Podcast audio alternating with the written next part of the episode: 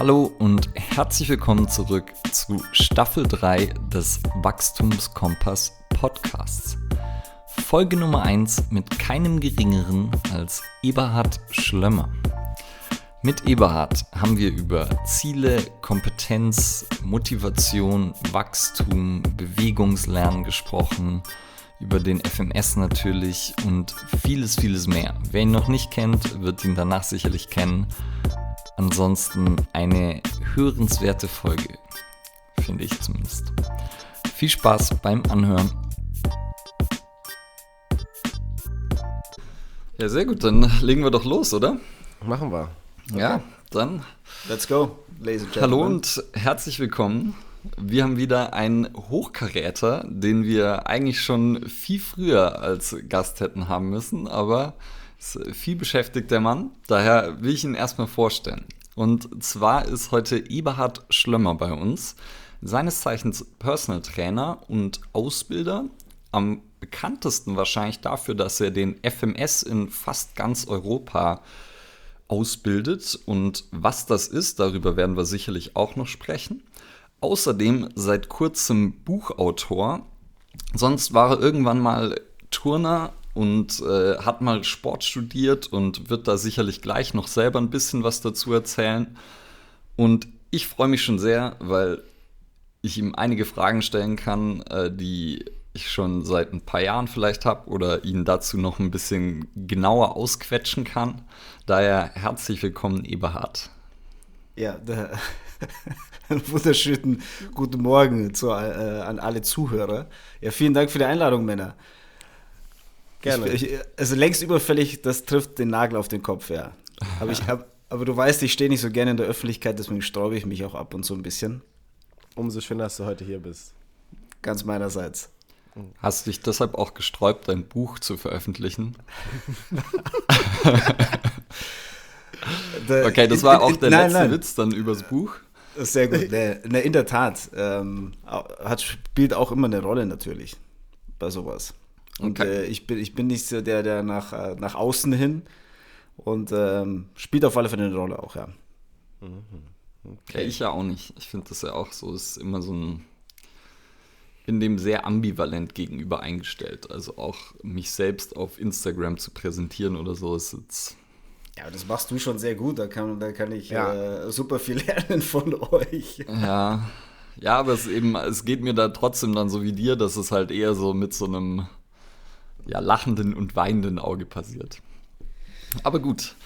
Ähm, genau, wir haben uns einige Themen heute vorgenommen, über die wir sprechen wollen. Und zwar wollen wir erstmal anfangen mit etwas, ja, was vielleicht auf den ersten Blick nicht so mit äh, Training zu tun hat. Mhm. Cedric, ich glaube, ja. du wolltest die erste Frage, ne? oh, ne? Ja. Dann leg doch los. Cedric, leg los. Dankeschön, Dankeschön, Dankeschön. Auch von mir erstmal nochmal äh, herzlich willkommen und schön, dass das äh, dann jetzt klappt, lieber Eberhard. Ähm, und zwar ist meine Frage, du hast jetzt ja schon einiges erlebt in deinem äh, erfahrungsreichen Leben und viele Ausbildungen besucht ähm, aber auch viele Ausbildungen besucht, die jetzt nicht im direkten Bezug zum Thema Training oder Sport bestehen. Mhm. Ähm, da was weiß ich, weil wir da schon mal drüber gesprochen haben. Es gibt so Sachen wie, glaube ich, auch ähm, Anführungszeichen, sagen wir mal, Selbstfindung oder Selbstkennenlernen, aber auch natürlich Kommunikation.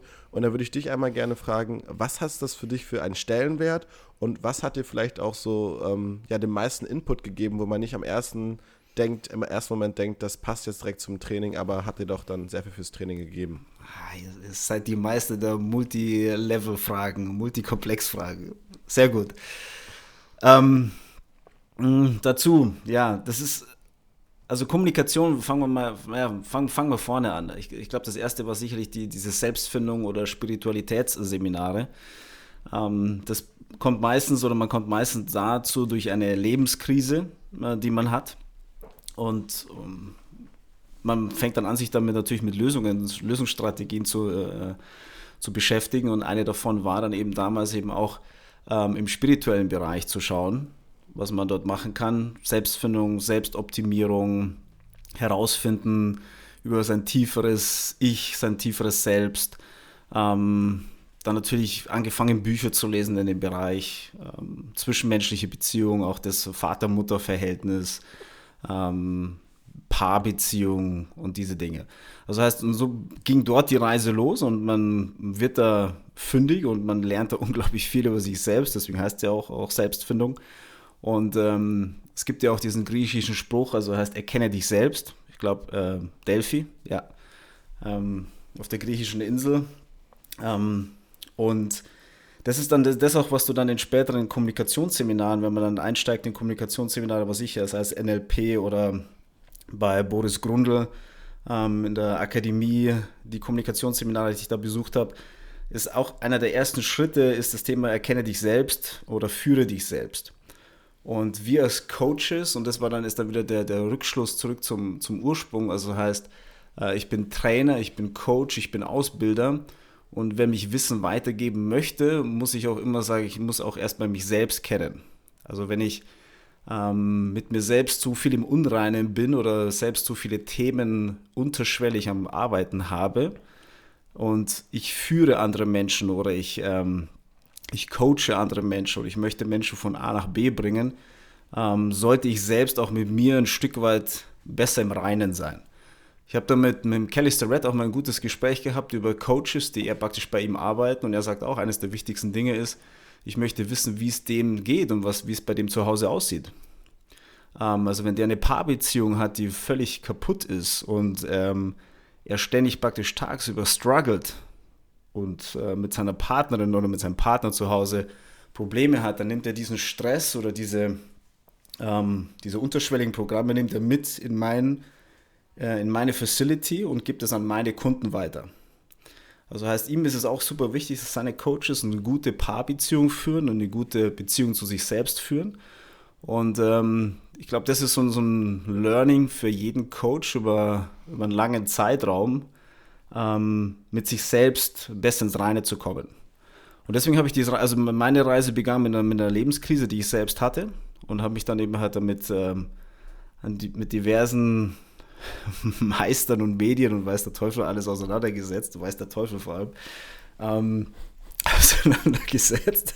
Also sowohl mit der, mit der dunklen Seite als auch mit der hellen Seite auseinandergesetzt. Ähm, und das ist eine, und ich bin da immer noch dabei. Also das ist eine Live, Live, wie, wie sagt man auf Deutsch? Lebenslanges Le Lernen. Lebensaufgabe. Lebenslanges Lernen kann man sagen. Das ist. Okay. Okay, sehr gut. Ja, also da vieles besucht, äh, vieles gemacht, ähm, kann ich auch nur empfehlen. Also auch im Kommunikationsbereich. Ähm, ja, das ist so ein bisschen Was kannst du da empfehlen? Du hast gerade Bose Grundl und NLP gesagt, weil ich habe immer das Gefühl, so wenn man sich in dem Bereich umschaut, jede, es schauen halt so viele aus wie irgendwelche Scharlatane und äh, die dir dann die einen schon so, das sind so die, die dann in den Instagram DMs einem irgendwie erklären wollen, wie Coaching geht und mir 100 Sprachnachrichten jeden Tag schicken und das ist so, das so, so wirken sehr, sehr viele in diesem Bereich. Das heißt, wen find, wen, wer hat dir da wirklich gut gefallen?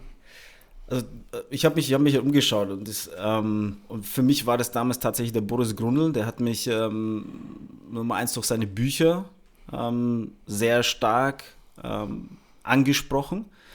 Also der hat auch ein Seminar, das heißt Kraft in der Sprache oder Kraft der Sprache.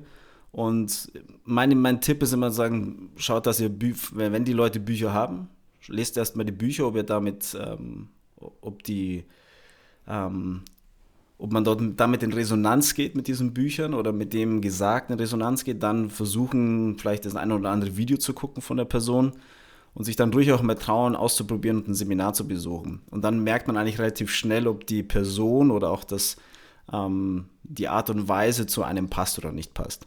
Aber Boris Gundel war für mich damals und dem sein, sein Team, ähm, also ich habe bei Attila, ähm, beim Boris Grundl ein Seminar besucht und dann die meisten Seminare eigentlich bei Attila Wuran. Das ist praktisch so damals die rechte Hand gewesen von, von Boris Grundl. Und ähm, der hat uns ähm, also es war wirklich beeindruckend, was der in wenigen ähm, Tagen aus einem rausgeholt hat und wie man sich da entwickelt hat. Dass der Kommunikation kann. heißt Scheitern-Typ, ne? Ähm, Kommunikation heißt Scheitern, genau. Okay. Dann noch ein paar, oder eine Führen heißt Scheitern. Oder ja, so, die, ja. Die hat ganz ich viel, ich glaube, sogar Arzt Ich glaube, heißt, heißt, Steiner Scheitern hat er dann ja zehnmal gemacht, aber ja, ähm, ja okay. Ja. Und da hast du ja irgendwo auch äh, eine Formel aufgeschnappt und zwar Kompetenz ist gleich Wissen mal Erfahrung. Magst du uns da vielleicht ein bisschen was zu erzählen? Also. Ähm, ja, also da, tatsächlich, das, es gibt zwei Formeln. Also das eine ist praktisch, ähm, die, die Formel heißt, wie entsteht Motivation oder was ist Motivation? Einfach runtergebrochen. Das ist praktisch Ziel mal Selbstvertrauen. Die zweite Formel ist das Thema Kompetenz ist gleich Wissen mal Erfahrung. Ähm, für beide Formeln ähm, habe ich sehr viel Geld hingelegt, sage ich immer. Ähm, und die beschäftigen mich seit heute und ich benutze diese Formeln ähm, nahezu täglich. Also das heißt Kompetenz, Wissen mal Erfahrung. Wissen bedeutet im Endeffekt jeder Teil meines Wissens, das, das ich mir anreichere, ähm, sei es jetzt über Bücher, sei es über Fortbildungen, sei es über, also wirklich, sage ich jetzt mal, Fachkompetenz aneigne. Also jeder Anteil dieses Anteils multipliziert mit, mit der Erfahrung. Also heißt die Erfahrung, die ich dann in der Umsetzung dieses Wissens mache oder in der Anwendung des, ähm, des Wissens oder in der Gestaltung des Wissens. Und das ist immer so, so ein Punkt, wo ich ähm, vielen Trainern und, und, Kolleginnen und Kollegen weitergebe, ist eben, die kommen, die lesen unglaublich viele Bücher. Also ich glaube, ich habe dir auch schon mal den Tipp gegeben vor ein paar Jahren, sagen, hör auf Bücher zu lesen, sondern fang an, ähm, Erfahrung zu sammeln. Ja. ich glaube, du hast es dir aber kurz zu Herzen genommen ein bisschen weniger Bücher gelesen und mehr Trainings gemacht. In der Zwischenzeit hast du, hast, also Ule, hast du da eine sehr, sehr gute Balance gefunden und auch die, die, die Möglichkeiten gefunden, auch dein ganzes Wissen auch wirklich anzuwenden. Und auch dieser Podcast zum Beispiel ist ein perfekte Anwendungsbeispiel, äh, Erfahrungsbeispiel, wie du dein Wissen oder wie ihr euer Wissen weitergeben könnt. Und ähm, also heißt, ich kenne Trainer, die sind unfassbar gute Trainer, wissen aber extrem wenig, weil sie ihr, ihre Erfahrung tatsächlich nur in der Praxis gesammelt haben. Also klassische Praktiker finden wir in ganz vielen Stützpunkten, Olympiastützpunkten. Da sind Trainer, die sind seit 30, 40 Jahren, sind die Trainer, Coaches. Und wenn du dann ähm, ankommst, hast du das und das Buch gelesen oder kennst du das und das System, kennst du den und den Ansatz oder Anatomie, dann schauen dich die mit großen Augen an und sagen, hey, ich bin einfach, ich bin Trainer. Ich habe meine Erfahrung, ich sammle meine Erfahrung Tag ein, Tag aus mit hunderten von Kids und Nachwuchsathleten, habe den und den zum Weltmeister gemacht, aber hey, ich habe von Tuten und Blasen in Anführungszeichen, was das Fachwissen betrifft, keine Ahnung. Dann gibt es auf der anderen Seite die Extreme, die halt eine Fortbildung nach der anderen besuchen. Ähm, ich habe auch schon mal tatsächlich einen Teilnehmer nach Hause geschickt, ähm, weil der eine teure Fortbildung besucht hat bei mir und und dann hat sich herausgestellt, dass der einfach nur mit einer Person arbeitet. Er hat mich mit einer Frage nach der anderen gelöchert, mit dem und dem und dem und dem. Und irgendwann habe ich gesagt, hey, mit wie vielen Leuten arbeitest du? Und dann hat er gesagt, ja, mit einer. Dann sage ich, okay, dann gehst du jetzt nach Hause, fangst an mit zehn Leuten zu trainieren, du suchst dir zehn Leute, wendest dein Wissen an und dann kommst du mit deinen Fragen zurück. Weil ich kann ja diese Fragen alle nicht beantworten, weil du arbeitest am Ende des Tages nur mit einer Person. Und ähm, das, also das ist so die, die, die, wie entsteht Kompetenz? Und die Formel, kurz, kurze Frage dazu, die hast du für dich aufgrund der Seminare selber entwickelt oder hast du daraus mitgenommen? Die habe ich daraus mitgenommen. Also wie gesagt, okay. ich habe viel Geld dafür bezahlt für diese zwei Formeln. Mhm. Ähm, auch natürlich auch Lehrgeld bezahlt, mit Sicherheit. Aber die, die beschäftigen mich und die benutze ich in meiner Kommunikation, diese Formeln. Also heißt in, äh, in Anamnesegespräche zum Beispiel. Ähm, oder herauszufinden, äh, wo steht äh, mein Gegenüber ja, wo befindet sich der gerade? Und da kann man eben halt durch so ein Frage-Antwort-Spiel kann man da eben sehr, sehr viel rausholen und ein, das ist ein Leitfaden in der Kommunikation. Also funktioniert sehr gut. Also erste Formel nochmal Wissen mal Erfahrung ist dann die Kompetenz und das andere ist dann Motivation. Das ist dann Ziel mal Selbstvertrauen. Mhm. Ich würde kurz zuerst noch was äh, ja. fragen beziehungsweise auch sagen. Ist ja auch, also was du gerade gesagt hast, ist ja was zum Beispiel Joe DeFranco auch immer sagt, ist so, für jede Stunde, die du irgendwelche Bücher liest und dich weiterbildest, solltest du mindestens eine Stunde selbst trainieren oder coachen. Ja. Ähm, und dass das sozusagen halt immer in einem Verhältnis stehen muss. Und finde ich, ist auch unglaublich wichtig. Und dann, das war ja jetzt gerade, hast du es ja noch so ein bisschen auf den Aspekt des, nicht unbedingt des, die, der Kompetenz des Coaches äh, dann ja ausgerichtet, sondern wenn du es dann in einem Anamnesegespräch oder Erstgespräch anwendest, ist es ja erst eher in Richtung des Coaches. Weil damit hat es ja auch was zu tun. Und ich finde immer das Beispiel Ernährung ganz gut, dass wenn halt, weil wenn man daran denkt, wie eben die, das Wissen und die Erfahrungen aussehen von Leuten mit Ernährung, das sagt ja auch viel aus. Das heißt, vielleicht kannst du da noch ein paar Worte mehr drüber verlieren, wie ähm, du das dann in so einem Gespräch anwendest oder wonach du dann schaust. Sehr gerne. Also Ernährung ist ein super Beispiel. Also man fragt zum Beispiel die, die erste, man fragt das Wissen ab. Also, also was, was, was weiß meine Person über Wissen, äh, über nicht über Wissen, was weiß meine Person über Ernährung, über das Essen? Das heißt, mit welchem Wissen ist die Person angereichert? Und dort merkt man eben, dass sehr, sehr viele Menschen mit gefährlichem Halbwissen angereichert ist. Also heißt, äh, was ich, Kohlenhydrate am Abend sind böse. Ähm, Zucker ist Gift. Ähm, äh, Eier haben zu viel Cholesterin. Also nur mit ein paar Beispiele zu nennen. Das heißt, Menschen sind aufgrund, weil die Informationsflut so groß geworden ist und so schnell geworden ist und so ähm, ähm, ja auch druckvoll geworden ist, sind Menschen halt, die ne, saugen alles auf wie ein Schwamm und können es im, im Endeffekt nicht filtern. Also heißt, ich stelle erstmal ein paar Fragen über das, ähm, was wissen Sie über Ernährung?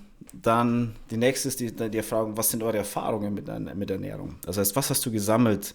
Erfahrungen mit Diäten, äh, äh, Abnehmkonzepten, äh, mit Supplementen, um einfach diesen, diesen Background zu bekommen. Ähm, sind da gute Erfahrungen dabei? Sind da schlechte Erfahrungen dabei? Sind da vielleicht auch ähm, Erfahrungen dabei, die ähm, ähm ja, ich, ich kriege einen Eindruck auch über das Disziplinverhalten der Person. Also wie geht sie damit um? Also schafft sie zum Beispiel eine Diät über einen gewissen Zeitraum XY durchzuziehen oder sich zu disziplinieren, was durchaus am Anfang sinnvoll ist.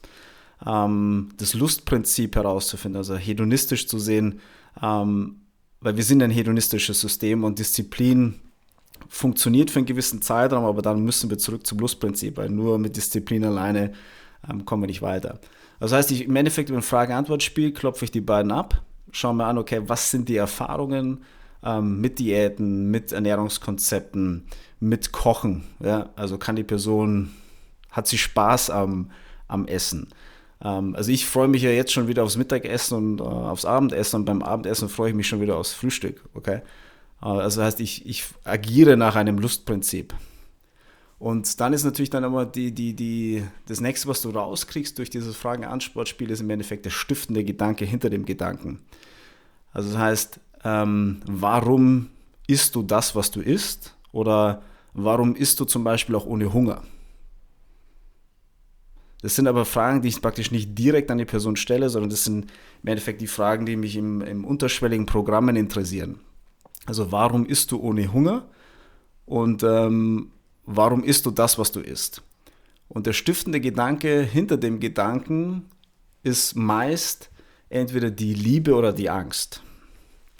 Und bei vielen Menschen, wenn es um das Thema Ernährung geht, merken wir, also die ein Thema mit Abnehmen haben zum Beispiel oder ein Thema mit, ähm, ja, mit Gesundheitszustand haben oder einen gesundheitlichen Zustand haben, ist, dass es oft ein Angstzustand ist beim Essen. Also das die haben Angst vor Kohlenhydrate die haben Angst vor Zucker, die haben Angst vor Nachspeisen, die haben Angst vor zuzunehmen, die haben Angst davor, sich mit irgendetwas zu vergiften.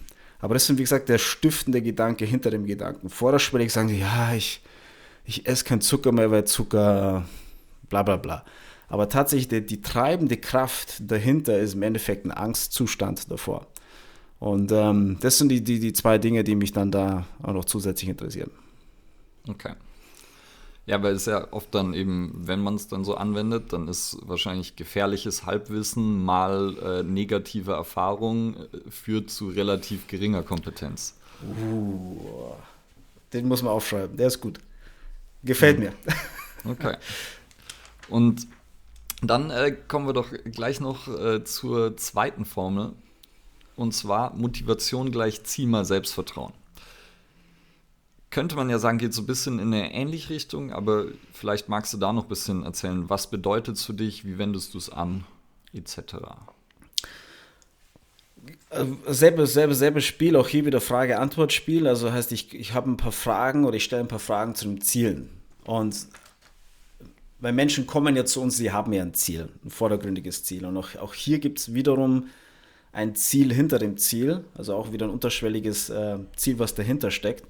Und auch hier wieder die Frage natürlich nach dem stiftenden Gedanken hinter dem Gedanken. Und viele kommen mit dem Ziel, also mit sehr ähm, schwachen Zielen, sage ich jetzt mal. Also schwach in Form von ähm, einer geringere, geringen Kraft. Ähm, ein Ziel muss wenn ich jetzt sowas wie, wie zum Beispiel, nehmen wir nochmal das Beispiel abnehmen. Ich heißt, eine Person kommt, sagt, hey, ich möchte so und so viel Kilo abnehmen, weil ich möchte im Sommer in der Bikini-Figur so oder im, in, der, in der Badehose so und so aussehen. Ich möchte mich da besser fühlen. Das ist jetzt erstmal natürlich jetzt nichts, nichts Verwerfliches, nichts Schlimmes. Das ist äh, teilweise Standard für uns, für uns Trainer, dass Menschen mit solchen Zielen kommen. Aber es ist ein schwaches Ziel. Das heißt, ein schwaches Ziel heißt, sobald irgendwie äh, Widerstände von außen kommen oder Obstacles, äh, Obstacles ähm, Hindernisse, Hindernisse. danke, Hindernisse sich von außen aufbauen, ähm, dann werden diese Ziele sehr schnell, in, geraten diese Ziele sehr schnell in Vergessenheit. Also man spricht da von einem sogenannten Motivationsfeuer auch. Das heißt, wie stark ist dieses Feuer? Wie stark lodert dieses Feuer in dir? Und wenn natürlich so ein schwaches Ziel da ist und es kommt ein kleiner Seitenhieb oder ein Seitenwind, dann ist dieses Feuer sofort aus. Ein Seitenhieb, ein Seitenwind muss eigentlich eher dazu führen, dass dieses Feuer sich noch weiter verbreitet, dass dieses Feuer noch stärker wird, dass ich noch mehr, dass ich noch mehr Anreiz bekomme, mein, mein Ziel zu verfolgen. Also es muss ein richtiges, also im Endeffekt ein Waldbrand sein, ja, wenn ich jetzt dieses Bild nehme. Viele Leute ähm, kommen aber mit einem Streichholz zu mir und sagen, hey, das ist mein Ziel und ich merke, dass es eigentlich wirklich nur ein Streichholz ist und das kannst du in 0, nichts ausblasen. Und wenn du das, ähm, wenn du dann so diese Situation festgestellt hast, was machst du dann? Sagst du dann, hey, ich geh noch mal nach Hause und überleg noch mal oder setzt du dich mit den Leuten dann zusammen hin und überlegst mit denen dann ein starkes Ziel? Antwort, es kommt darauf an, wie immer, it depends. Bei manchen Leuten geht es sehr schnell, dass man denen äh, in die Reflexion, in die Selbstreflexion bringen kann, dass ihr Ziel nicht ihr wahres Ziel ist. Bei manchen Leuten merkst du aber auch so, hey, die wollen an diesem Ziel noch sehr stark festhalten. Mhm. Ähm, und dann ist es ein Prozess. Und dann sage ich auch erstmal, okay, super, dann nehmen wir das jetzt erstmal und dann über die nächsten Einheiten, über die nächsten Sessions kann man dann über, an diesem Ziel weiter arbeiten. Ähm, also ein bisschen nachbohren, noch weiter hinterfragen, ähm, denen noch ein paar Ideen geben, vielleicht auch ein bisschen Literatur geben zum Beispiel auch. Ähm, also das, it depends. Manche Leute sind da sehr schnell in der Selbstreflexion und gehen dann auch so, hey, da hast du recht, stimmt, das muss ich mir nochmal überlegen. Äh, manche Leute sind aber so, da merkst du, die wollen erstmal an diesem vordergründigen Ziel festhalten, dann ist das auch vollkommen okay. Dann arbeiten wir auch erstmal damit und dann schaue ich mir über die nächsten Tage, Wochen, Monate vielleicht teilweise auch an, ähm, dass das ein Prozess wird. Mhm. Und das ist, das ist ein wichtiger Prozess. Diese Zielfindung und dass ich wirklich sage, ich komme ich komme da an das an ein tiefergründigeres Ziel ran. Das okay. heißt, was ist ein starkes Ziel? Ähm, also zum Beispiel, ähm, ja, das hört sich jetzt blöd an, aber es ist Gesundheit, ähm, diese, diese Selbstliebe. Also zu erkennen, dass ich über die letzten Jahre oder Jahrzehnte vielleicht auch wirklich Raubbau betrieben habe. Ähm, und dafür brauche ich ein tieferes Verständnis. Ist, manche Leuten ist das sofort klar, ja, okay, klar, ja, Gesundheit, das ist doch jetzt was labert er jetzt da, der Schlemmer, aber diese, dieses tiefe, somatische, also körperliche, seelische Gespür zu sagen, hey, ich habe da die letzten Jahre Raubbau betrieben, okay, schwamm drüber und jetzt zu sagen, ich kann das verändern. Ähm, und da muss das Soma, also der also nicht nur der Verstand mitkommen, sondern es muss auch der, der, der, der, ähm, der Körper dort mitkommen. Und ähm, das ist zum Beispiel, also Gesundheit, ähm, aber jetzt als, was ich jetzt nenne ich mal das Salutogenese-Modell, ähm, zum Beispiel ist da ein gutes Beispiel, also auch ein guter, guter Ratgeber auch. Ähm, anderes ähm, tiefes Ziel zum Beispiel ähm, war sowas wie, dass ich mitkommen kann. Ähm, weil wenn wir es mit älteren Menschen zu tun haben, die merken, dass sie so ein bisschen Aktivitätslevel nachlässt, dass sie, dass sie vielleicht schwächer werden, dass sie nicht mehr so schnell sind und dass sie sagen, hey, ich, ich habe festgestellt, dieser Alterungsprozess hat mich so ein bisschen überrollt oder übermannt oder ähm, bin ich mehr mitgekommen und dass ich sagen kann, dass ich jetzt ähm, leistungsfähig und einsatzbereit bin für, für die Zukunft. Also dass ich mich wieder in so einen Zustand zurückbringe von Einsatzfähigkeit und äh, Bereitschaft. Würdest du sagen, dass, ähm, wenn man das jetzt für sich unterscheiden könnte, dass es mehr darum geht, dass die Ziele grundsätzlich sind, anstatt an so einen festen Zeitpunkt gekoppelt. Also wir haben es ja ganz oft im Training, dass man sagt, bis dahin muss ich das und das machen. Und so wie ich es ja gerade bei dir rausgehört habe, hab, geht es ja so ein bisschen auch um diesen Grundsatz. Also ich möchte grundsätzlich wieder aktiv, aktiver werden. Ich möchte grundsätzlich, dass es mir wieder gut geht. Also ja. so ein bisschen holistischer definitiv in so einen Seinszustand zu kommen. Also nicht nur mhm. ein, ein, Tun zu machen. Also, also da haben wir auf der einen Seite haben wir das Tun, aber auf der anderen Seite haben wir wirklich auch diesen Seinszustand, die Person in diesen Seinszustand zu bringen. Und das, das ist eigentlich das, das, das, das Ziel. Ja. Mhm. Also auch okay. eine gute Beschreibung.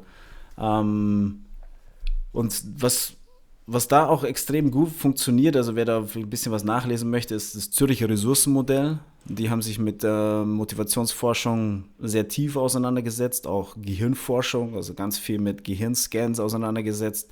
Also heißt, was macht Dopamin, was macht Serotonin, ähm, welche Gehirnareale sind da wirklich im Einsatz, wenn es um Motivation geht.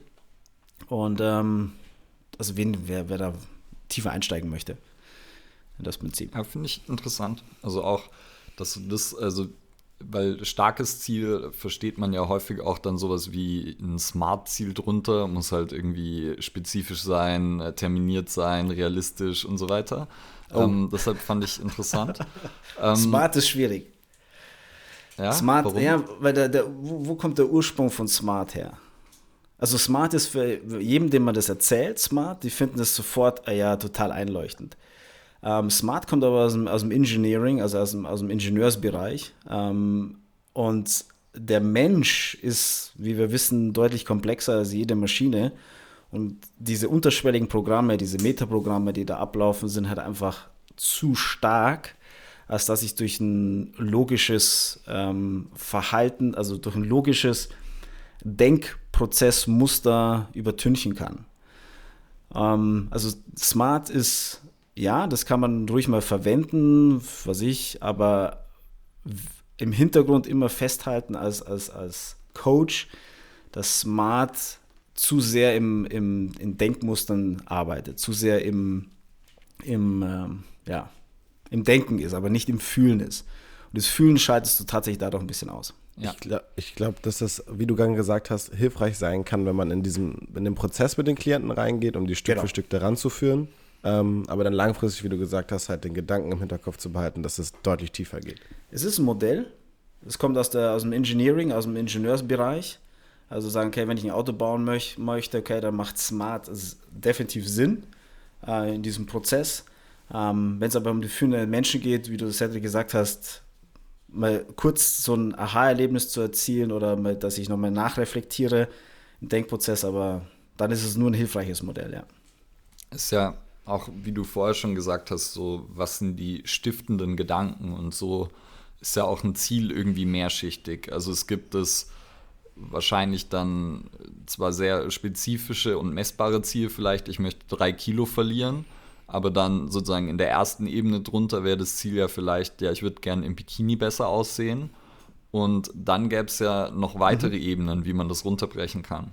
Ja. Ich mag zum Beispiel da auch so diese Precision Nutrition Herangehensweise, die dann sagen, jedes Outcome Goal, also jedes Ergebnisziel, sollte man noch runterbrechen in weitere Pro Prozessziele, also in Verhaltensweisen, die man ausführen muss, um dieses Ziel zu erreichen. Und wo dann vielleicht, okay, will gut im Bikini aussehen, drei Kilo verlieren, bedeutet dann, du musst vielleicht deine Appetitkontrolle äh, lernen oder dein Sättigungsgefühl wieder erlernen oder keine Ahnung, das wäre dann eine mögliche ähm, Fähigkeit, die man dazu braucht und dann bräuchte man dafür verschiedene Verhaltensweisen, um das zu trainieren.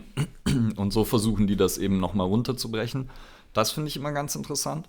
Aber dann eben auch das, was du gesagt hast, weil das ist auch was, was ich definitiv bei einigen Kunden, die ich halt schon sehr, sehr lange betreue, beobachten konnte, die äh, ursprünglich auch zu mir gekommen sind, weil sie abnehmen wollten und ähm, dann hatten sie auch noch hier und da ein bisschen Wehwehchen und äh, dann sozusagen haben sie definitiv auch abgenommen, aber lang nicht so viel, wie sie sich wahrscheinlich erhofft und erträumt haben. Trotzdem sind sie wesentlich gesünder und fitter und inzwischen trainieren sie halt äh, mehrfach oder zweimal die Woche mit mir, weil sie einfach merken, dass sie sich besser fühlen dadurch und dass ihnen mhm. alleine das ausreicht als Motivation und als ähm, Treiber dafür, dass ähm, sie das halt zweimal die Woche machen und weil sie sich einfach super fühlen. Ja. Ja, also Precision Nutrition ist ein gutes Beispiel. Die haben das erkannt, dass Ernährung eben nicht nur über das, äh, was ich esse, wie ich esse und wann ich esse funktioniert, sondern auch viel eben über das Warum. Also Verhaltensänderungen funktioniert. Ja. Mir fällt gerade ein, wir haben ja ganz kurz noch bevor die Aufzeichnung, glaube ich, gestartet ist, über das Lebens lebenslange Lernen gesprochen. Und ich hatte witzigerweise, als ich äh, am Wochenende nochmal in Münster war, mit einer alten Klientin spazieren war, hat sie mir nochmal so ein bisschen das letzte halbe Jahr reflektiert. Und äh, wir haben darüber gesprochen, was sie jetzt noch so mitnimmt und anwendet. Und sie meint, der größte Punkt, den sie hatte, war, dass sie früher immer dachte, sie müsste auf diesen Tag X hinarbeiten. Also der Tag X, wo alles anders ist, wo die Figur sitzt, ähm, wo sie Kraft hat und der Sport passt. Und irgendwann hat sie halt verstanden, den gibt es gar nicht. Wir haben da immer sehr viel drüber gesprochen. Das ist halt manchmal, wie wir auch immer sagen, es kann schlechte Tage geben, es kann gute Tage geben, aber Hauptsache, du bleibst ein bisschen in Bewegung mhm. und hast dieses Grundgefühl dabei. Also wenn du dich beschissen fühlst, dann fang dich an zu bewegen. Wenn du mal wirklich Hunger hast auf was Geiles, dann ist es ruhig auch, aber weiß auch dann im Endeffekt danach, dass du es nicht nur machen kannst. Und da muss ich gerade dran denken, ähm, das geht ja auch in diese Richtung, dieses lebenslange Lernen und viele Leute wollen immer diesen Tag X fokussieren, also auch wieder dieses Messbare, dann bin ich fertig. Hatte, hatte die einen Leistungssport-Hintergrund? Ähm, nee, eher also ähm, Leistungssport im Sinne von ähm, Jurastudium. Business, Business. okay. Ja, ja, ja. Jura, Business-Leistungssport. Business ja, das, das, das, haben wir mit Leistungssportlern, haben wir genau den Zustand auch auf, dass die halt auf diesen Tag X hin trainieren und dann kommt die große, was ich, Tag vorher oder eine Woche vorher, ISG-Blockade, plötzlich hier Grippeanfall, alles bricht zusammen oder am Tag, am Tag X plötzlich kann ich meine Leistung nicht mehr abrufen. Ja. Durch Corona ja. wird Olympia verschoben. Ja, Sowas halt. Wir schauen, was passiert. Ja. Ähm, Schauen wir mal, dann sehen wir es schon. Hat man Motivation oder bekommt man Motivation? Mm, ähm, ja, jetzt, jetzt, also da, da, haben wir noch einen Punkt, das ist das Selbstvertrauen. Also Motivation ist Ziel mal Selbstvertrauen. Und äh, jetzt haben wir natürlich genau den, den, den Punkt, Selbstvertrauen ist natürlich sowas wie, wie Dopamin. Ja. Also heißt, wenn ich Selbstvertrauen habe, dann habe ich irgendwie meine tägliche Dosis an Dopamin und ähm, haben auch Menschen mit Selbstvertrauen führen auch andere Selbstgespräche mit sich. Äh, Menschen mit weniger Selbstvertrauen führen andere Selbstgespräche mit sich und ähm, wir wissen auch in der Zwischenzeit, dass Gedanken Energien sind und äh, dass die irgendwas mit uns machen, dass sich die irgendwie in unserem Körper abspeichern. Also ja, im Prinzip ist, ähm, es werden Menschen in Anführungszeichen mit ähm, man geht davon aus, mit Motivation, mit etwas mehr Motivation oder mit einem höheren Motivationslevel äh, auch geboren. Also könnte man jetzt mit verschiedenen Verhalten vergleichen, aber ähm, da ist die Wissenschaft also in, immer noch in den Kinderschuhen und da wird es auch noch viel Wissenschaft brauchen, viel Zeit brauchen, ähm, um da weiterzukommen. Aber Motivation ist trainierbar, Motivation ist anlernbar in dem Falle. Ähm, ich gehe da auch immer so ein bisschen nach diesem ERG-Modell, also Erwerben, Anwenden, Gestalten. Also ähm, finde ich ein ziemlich gutes, gutes Modell. EAG, also Erwerben, Anwenden, Gestalten. Also ich kann mir Motivation oder besser gesagt, ich kann mir Selbstvertrauen, kann ich erwerben. Ich muss es dann natürlich auch regelmäßig anwenden und irgendwann komme ich dann in einen gestalterischen Zustand dafür. Ähm, wenn das Selbstvertrauen eben schwächelt oder wenn mein Selbstvertrauen gering ist oder ich ein Thema mit Selbstvertrauen habe, dann wird Motivation immer ähm, sch schwierig sein, also Menschen zu motivieren. Es wird mich als Coach mehr Kraft kosten, mehr Energie kosten, ähm, Menschen dann anzutreiben, zu motivieren. Andere Leute sind da, reagieren sehr schnell, die haben dann Selbstvertrauen und dann let's go dann geht die Maschine auch los. Ja, und dann macht es dann auch irgendwann Klick und dann kommt das Dopamin deutlich mehr rein und dann möchte ich dann auch mehr haben davon. Ja, ja. aber es ist, es, ist, es ist trainierbar. Also Motivation ist definitiv anlernbar und es ist trainierbar und äh, man kann es entwickeln. Geht ja auch in die Richtung, dass man sozusagen klar Motivation zu haben am Anfang ist gut, aber die verfliegt halt.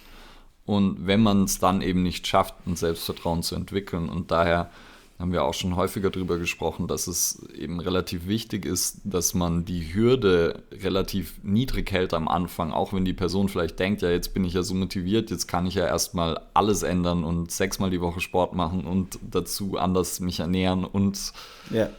Äh, was auch immer noch machen. Aber wir wissen ja auch, dass dann eben gerade wenn ich die Hürde niedrig halte und es schaffe, sie ein paar Mal zu übersteigen, dass ich dadurch eben auch Selbstvertrauen gewinne, weil ich einfach es ja, mir selbst vertraue, dass ich es schaffe, Dinge zu verändern und halt eben Dinge verändern besser werde. Ja, und da, da sind wir jetzt bei Wachstum. Das ist, das, das ist eine, eine unserer Aufgabe als Coaches, nicht nur irgendwie Muskeln wachsen zu lassen, das Herz-Kreislauf-System wachsen zu lassen, sondern auch genau sowas ähm, wachsen zu lassen. Und da dürfen wir uns äh, alle weiterentwickeln und auch selbst an die eigene Nase greifen, ja, als Coach. Was mir jetzt gerade noch eingefallen ist, ähm, ist dieses Thema Motivation, wo du gesagt hattest, das Durchhalten, wird man ja auch beschreiben als Evolution. Und das ist ja das, also resistent zu sein, alles, was dem Ziel gegenüber schaden könnte oder beeinflussen könnte. Und äh, wie du gerade gesagt hast, also Motivation kann man lernen und kann auch wachsen, so von Mal zu Mal. Mhm. Es gibt dann ja immer dann nachher nochmal so eine Ausgangsmotivation, also man hat das sozusagen das Ziel erreicht und wie hoch ist danach meine Motivation, um vielleicht wieder ein neues Ziel anzugehen. Und was halt, glaube ich, viel wichtiger zu verstehen ist für die meisten Leute, ist halt wirklich dieses, dieses Durchhalten, also resistent zu sein, wie du gesagt hast, gegen diese kleinen Seitenhiebe und Hindernisse.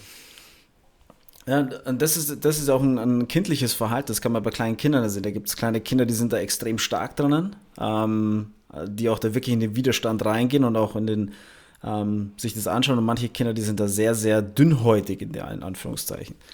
Also, ähm, also es zeigt uns ja auch, dass da irgendwas, also die Verhaltensforscher sind da ja auch dran, ähm, das herauszufiltern, dieses Unter Unterstützergehen oder auch das äh, Aggressionsgehen ähm, oder auch die, eben das Motivationsgehen, zu sagen, hey, wo, wo kommt das her? Aber definitiv, ja.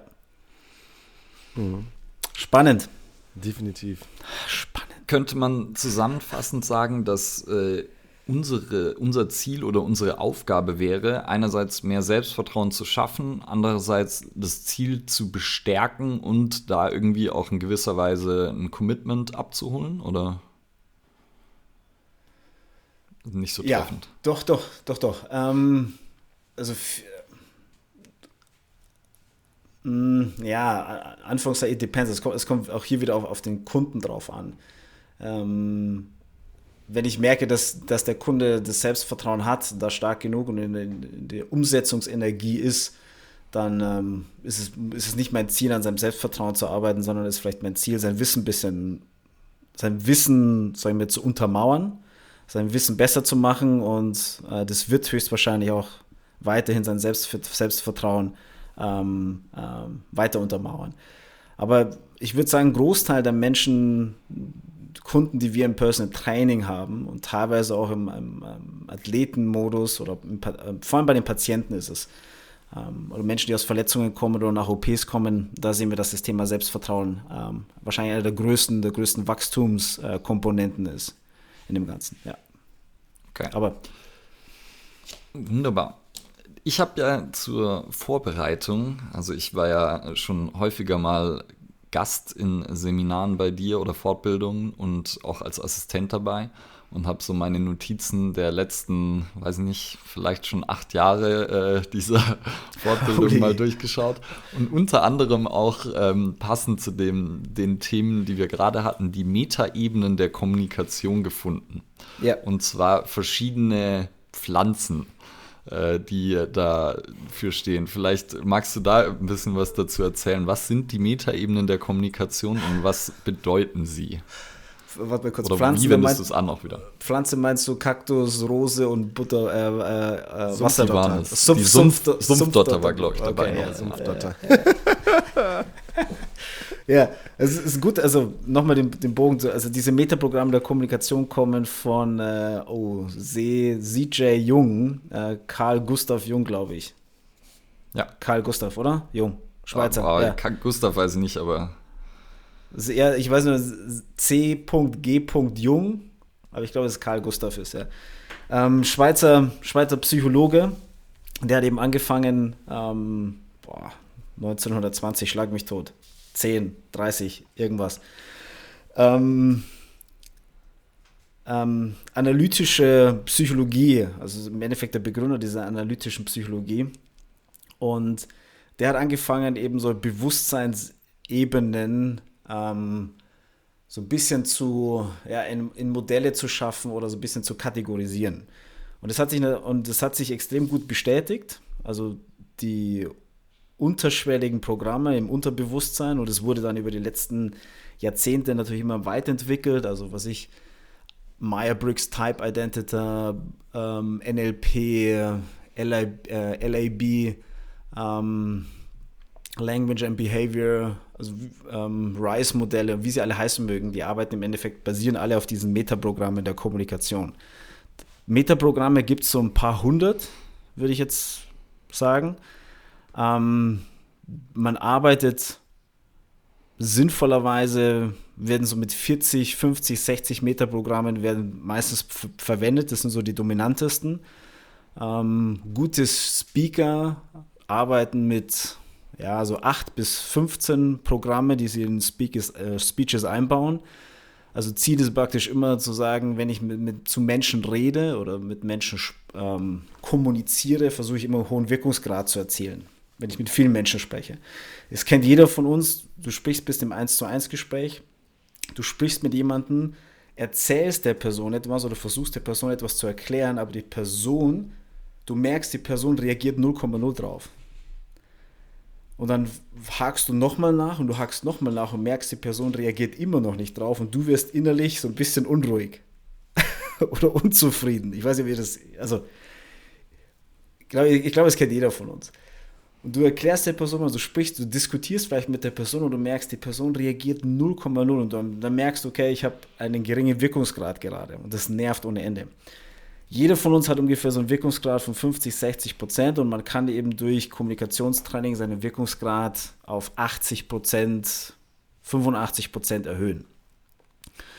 Ähm, und diese drei Blumen, das ist ein, ein Meterprogramm, oder diese drei Pflanzen, das ist ein Meterprogramm. Also heißt der Kaktus, die Rose und die Sumpfdotterblume. Und das ist im Endeffekt jetzt der, der Rückschluss zu dem, was ich vorher zum Thema Motivation hatte. Die Sumpfdotterblume ist im Endeffekt eine Person, ähm, die sehr viel Antrieb braucht. Also heißt von außen. Das heißt, ich muss jeden Tag idealerweise vor der Tür stehen und sagen, hey, lieber XY oder liebe XY, wir gehen jetzt los. Ich weiß, du hast keine Lust, ich weiß, du hast 0,0 Bock, aber wir, ich nehme dich jetzt an die Hand und wir gehen jetzt los. Ich muss im Endeffekt jeden Tag eine WhatsApp schicken, ich muss jeden Tag anrufen mit der Person, ich muss sie jeden Tag im Wasser halten. Die Rose muss ich einmal in der Woche gießen. Also heißt, die Rose reicht, wenn ich einmal in der Woche der eine Nachricht schicke oder einmal in der Woche trainiere mit der Person oder dass sie einmal was von mir hört. Ein Kaktus einmal im halben Jahr oder einmal im Monat so ungefähr. Und ich weiß, die restliche Zeit funktioniert die Person, macht ihr Ding, zieht ihr Ding durch, bleibt dran. Und dieses, diese, dieses Metaprogramm hat mir gezeigt, okay, Jetzt verstehe ich, warum ich mit manchen Menschen arbeiten kann oder gut arbeiten kann und mit anderen Menschen ich mir extrem schwer tue auch. Und in dem Moment, wo ich weiß, okay, die Person ist eine Sumpfdotterblume, weiß ich, okay, Eberhard, es ist dein Job, es ist deine Aufgabe, es ist auch in gewisser Weise deine Verantwortung, die Person jeden Tag irgendwie an der Stange zu halten, jeden Tag sich um diese Person zu kümmern, weil sie will von A nach B. Und das ist mein Job als Coach. Das ist, ähm, deswegen mache ich das Ganze. Danke ähm, ja. für die Ausführung. Ja, das äh, geht ja so ein bisschen auch, also haben wir schon häufiger darüber gesprochen, dass halt verschiedene Kommunikationsformen mit verschiedenen Leuten äh, unterschiedlich gut funktionieren werden. Und das, mhm. wie du ja sagst, mit manchen äh, kommt man sich dann vor, als würde man äh, gegen eine Wand reden und äh, bei anderen funktioniert es halt sofort. Und das ist ja dann vielleicht auch, dass man da eben dann wen gefunden hat, der halt auf die eigene Kommunikationsweise eh schon gut reagiert. Ja. Und wenn man es dann halt noch ein bisschen anpassen kann, kann man den Wirkungsgrad noch steigern, nicht ins Unendliche, weil es wird wahrscheinlich Nein. immer noch Leute geben, die mit einem nicht klarkommen oder wo es nicht so gut funktioniert, aber man kann es zumindest besser machen. Aber, ähm. aber, aber, genau von den, also, aber genau von den Leuten kann ich ja lernen, wo es nicht ja. funktioniert, wo du gegen die Wand redest. Wenn ich nur mhm. Leute habe, wo es immer super läuft, denke ich mir so, okay, ist ja auch irgendwann boring. Aber sorry, Cedric, du wolltest was sagen. Entschuldigung. Also ich war nur eine kleine Frage. Kann eine Sumpfdotterblume zum Kaktus werden? Nein. Diese Frage haben wir damals auch gestellt. Ähm, klares Nein. Okay. Ähm, du schaffst es vielleicht zu einer Rose, aber das ist schon auch, das ist, das ist perfekt. Also wenn die Person zu einer Rose wird, bin ich schon, schon mega happy. Dann habe ich äh, Champagnerflasche auf und Rock'n'Roll. ja. Sehr gut. Jetzt haben wir viel über Kommunikation ja. geredet. Ich habe auch ähm, noch was, was so ein bisschen damit zusammenhängt, und zwar auch mit Coaching und auch eine, kommt aus einer alten Notiz. Und zwar habe ich mir da aufgeschrieben, nicht zu viel reden, nicht alles zeigen, Leute Dinge auch herausfinden lassen, sie auch ähm, fallen lassen, hinfallen lassen, sie auch versagen lassen. Ja. Und ich weiß, dass das sozusagen so ein bisschen so ein, ja, auch zumindest ein, ein Grundpfeiler, Eckpfeiler deiner, deiner Coaching-Philosophie ist. Und vielleicht magst du dazu ein bisschen was erzählen und erklären, warum das so ist. Ähm, ja, es ist im Prinzip einfach erklärt wenn wir wirklich bewegen, wenn es uns wirklich um Bewegung geht und wenn wir wirklich wollen, dass Menschen sich besser bewegen und sich in der Bewegung auch besser fühlen, müssen wir ein Stück weit zurück zu den Anfängen oder ein großes Stück weit zurück zu den Anfängen. Und die Anfänge, wie haben wir Bewegung gelernt, wie funktioniert Bewegung, wie wird Bewegung verarbeitet, ähm, wie wird Bewegung in Output wieder, äh, wie wird Bewegung wahrgenommen und wie wird Bewegung in Output ver, ver, verarbeitet. Und das funktioniert über Variation, über Variabilität, über Try and Error und Fehler machen. Und da lernen wir von kleinen Kindern oder nimmt man das, ähm, ähm, wie lernen wir Bewegung? Und das funktioniert durch Spielen, durch Hinfallen, wieder aufstehen, neu ausprobieren. Und es funktioniert in sogenannten ähm, ähm, Meilensteine der frühkindlichen Entwicklung. Also heißt, ich kann etwas nur auf etwas also ich kann ein höheres Bewegungsprogramm nur, kann sich nur entwickeln, wenn das Bewegungsprogramm darunter einigermaßen stabil funktioniert. Das heißt, stabil heißt, dass ich es kontrollieren kann, dass ich es ähm, im Griff habe. Das heißt, wenn ich jetzt jemanden, was ich, ähm, Kreuzheben beibringen möchte, also dass er stark wird im Kreuzheben, kann man natürlich hergehen und sagen, komm, lass uns direkt loslegen und lass uns die Langhantel nehmen oder lass uns die Kettlebell nehmen und lass uns die Bewegung machen, lass uns Kreuzheben, technische Ausführungen machen. Wenn aber im Endeffekt ein grundlegendes Programm, also ein fundamentales Programm oder fundamentale Programme nicht so gut oder Muster nicht so gut funktionieren, werde ich mir immer schwer tun, dem Kreuzheben wirklich beizubringen. Also heißt, ein Ansatz ist zu sagen, hey komm, lass uns einen Zeitraum nehmen, vor sich von 14 Tagen, drei Wochen und lass uns dort mal ein bisschen experimentieren. Also lass uns die Leitplanken links und rechts ein bisschen breiter machen und ich zeige dir die Grenzen auf. Das ist zu viel, das ist zu wenig davon und wir spielen, wir experimentieren, wir probieren ein paar Sachen aus und ich schaue, ob du es hinkriegst und das hat, hat vielleicht von außen im ersten Moment nichts mit Kreuzheben zu tun, wenn man es von außen drauf schaut. Aber inter, also intern Wissen weiß ich, dass es was mit Kreuzheben zu tun hat, weil es die fundamentalen Muster dafür sind. Kleines Kind, auf dem Rücken liegen kannst du ein Bein anheben. Kannst du rocken, also vor, zurück, also äh, Rocking machen. Kannst du Multi, kannst du deine Zehenspitzen berühren, wenn du ähm, im aufrechten Stand bist.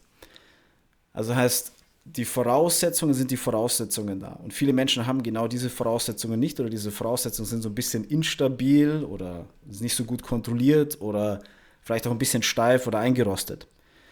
Und wir wissen, wenn ich diese drei Wochen Zeitraum nehme und sage, hey, komm, lass uns da ein bisschen spielen, lass uns ein bisschen hinfallen, lass uns wieder aufstehen, lass uns ausprobieren, lass uns daran arbeiten, haben wir im Endeffekt eine bessere Basis und aufgrund der Basis kann ich dann oben in der Zieltechnik des Kreuzhebens habe ich höchstwahrscheinlich schnellere Erfolge.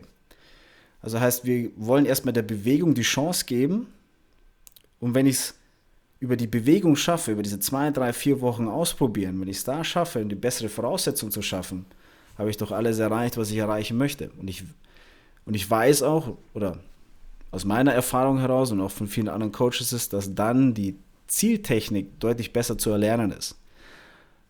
Ich habe vielleicht, hab vielleicht drei Wochen verloren, vielleicht. Würden jetzt manche sagen, ja, wenn in drei Wochen, wenn ich dann nur die Technik geübt hätte, hätte ich das gleiche Ergebnis erzielt. Sage ich, ja. Aber was habe ich über die letzten drei Wochen dem beigebracht? Also wer gewinnt im Mittelgame und im Longgame? Ja. Okay, weil du dann sozusagen eine vielleicht höhere Retention hättest von dem Ganzen, oder? Ja, und ich habe ihm eine Variabilität mitgegeben. Ich habe ihm, äh, wie gesagt, ich habe ihm seine Grenzen gezeigt. Ähm, ich habe gesagt, okay, das ist zu viel, das ist zu wenig und über dieses Experimentieren äh, lernen wir Bewegung. Und ähm, es nennt sich im Endeffekt so ein bisschen, ähm, geht zurück auf, auf Schöllhorn, auf differenzielles Lernen. Ähm, also hat sich ja auch bewahrheitet, dass das extrem gut funktioniert. Da gibt es diverse Studien, dass dieses differenzielle Lernen, also dieses vermeintliche Fehler machen, also in Anführungszeichen auch wieder, dass ich dadurch einen besseren Output habe im, im Verlauf, als wenn ich nur an der Zieltechnik arbeite. Differenzielles Lernen von Schöllhorn, also tolle Geschichte auch. Funktioniert super. Ja, ist ja auch, wo, wo man inzwischen wahrscheinlich dann so von einem Constraints-Based Approach sprechen würde, dass man eben Leitplanken vorgibt, aber innerhalb dieser Leitplanken Variabilität zulässt und eben auch so eigene Bewegungserfahrungen zulässt, um dort dann ja tatsächlich Erfahrungen zu machen. Und ist ja auch, ja. wenn man drüber nachdenkt, irgendwo sinnvoll, weil wenn wir einen, jemanden haben, der dann in seinem Alltag sich anders bewegen soll, also wenn das zum Beispiel eins ja. unserer Ziele wäre, und wir aber nur eine Übung und nur eine exakte Technik mit der machen und da auf jede Feinheit achten, ist natürlich die Frage, wie viel wird davon im Alltag landen. Und wenn wir aber sozusagen der Person verschiedene Bewegungserfahrungen geben ähm, und sie sozusagen selber experimentiert und rausfindet, dann ist die Chance ja auch wesentlich höher, dass wir da einen Übertrag irgendwo hin haben. Ich meine, das, das, das Wichtigste dabei ist ja halt, wie jetzt Ule auch gerade schon gesagt hat, so ja? Gut übersetzt. Audiokommentar, der ja. Gast hat seinen Daumen gehoben. Ja. Und Cedric dadurch verwirrt. Wir machen, ja. wir, machen, wir machen es immer so. Ich sage einfach fünf Minuten was, der Ole fasst dann in 30 Sekunden eine Minute zusammen. ja, das ist. Witzigerweise haben wir da schon drüber gesprochen und das ist, was Ule wirklich sehr gut, sehr gut kann, äh, Sachen zusammenfassen. Ähm, ich musste gerade dran denken, weil wir da ähm, im, im, Studium auch drüber gesprochen hatten und äh, so Thema Experimente. Wenn ich versuche halt ähm, möglichst wenig Störfaktor mit reinzubringen und das Sach die Sache halt so clean mache, dann hat es überhaupt gar nichts mehr mit der Realität zu tun. Weil dann ist es halt einfach so fast schon steril, ähm, dass es mir gar keinen Übertrag bringt, um irgendwie ja. was zu verstehen, was in der Realität passiert. Und genauso ist es ja auch, wenn ich im Training, wie gesagt, die Technik einfach nur aus perfidesten Anführungszeichen die ganze Zeit nur äh, trainiere unter meiner Aufsicht, genau mit dem richtigen Equipment, dann habe ich davon nichts im Alltag, wenn er zum Beispiel am nächsten Umzug steht. Ja. Ja, man muss, ähm, ähm, aber auch hier immer der Punkt des Kontexts, also in welchem Kontext bewege ich mich. Also bin ich mit einem Anfänger unterwegs, bin ich mit einem Fortgeschnittenen unterwegs oder bin ich mit einem Ex äh, Könner unterwegs? Ja. Also mit wem arbeite ich? Alle, und da so ein bisschen so den, äh, wo lege ich den Schwerpunkt im variablen Lernen oder im ähm, differenziellen Lernen. Beim Anfänger wahrscheinlich ein bisschen mehr, beim Fortgeschrittenen wird es wahrscheinlich deutlich weniger werden, aber auch trotzdem profitiert er immer noch vom variablen Lernen. Ja. Ähm, also wir haben zum Beispiel meine Studie während meinem Sport schon mit, ähm, mit dem Bankdrücken gemacht. Also wir hatten ähm, ähm, ich war der Teilnehmer, ich war nicht derjenige, der die Studie durchgeführt hat, sondern der Teilnehmer und ähm, es war auch sensationell. Wir haben, eine Gruppe hat halt Bankdrücken gemacht, die mussten jede Wiederholung, die sie gemacht haben, anders machen.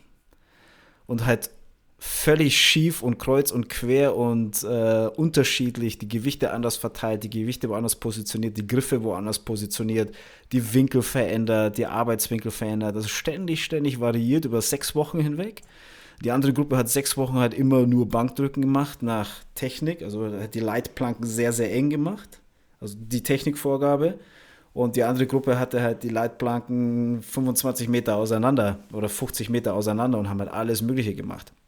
Und wir haben mal geschaut, okay, wie entwickelt sich die Maximalkraft? Also es ist One, One Rep Max und ähm, ähm, ich glaube acht Wiederholungen.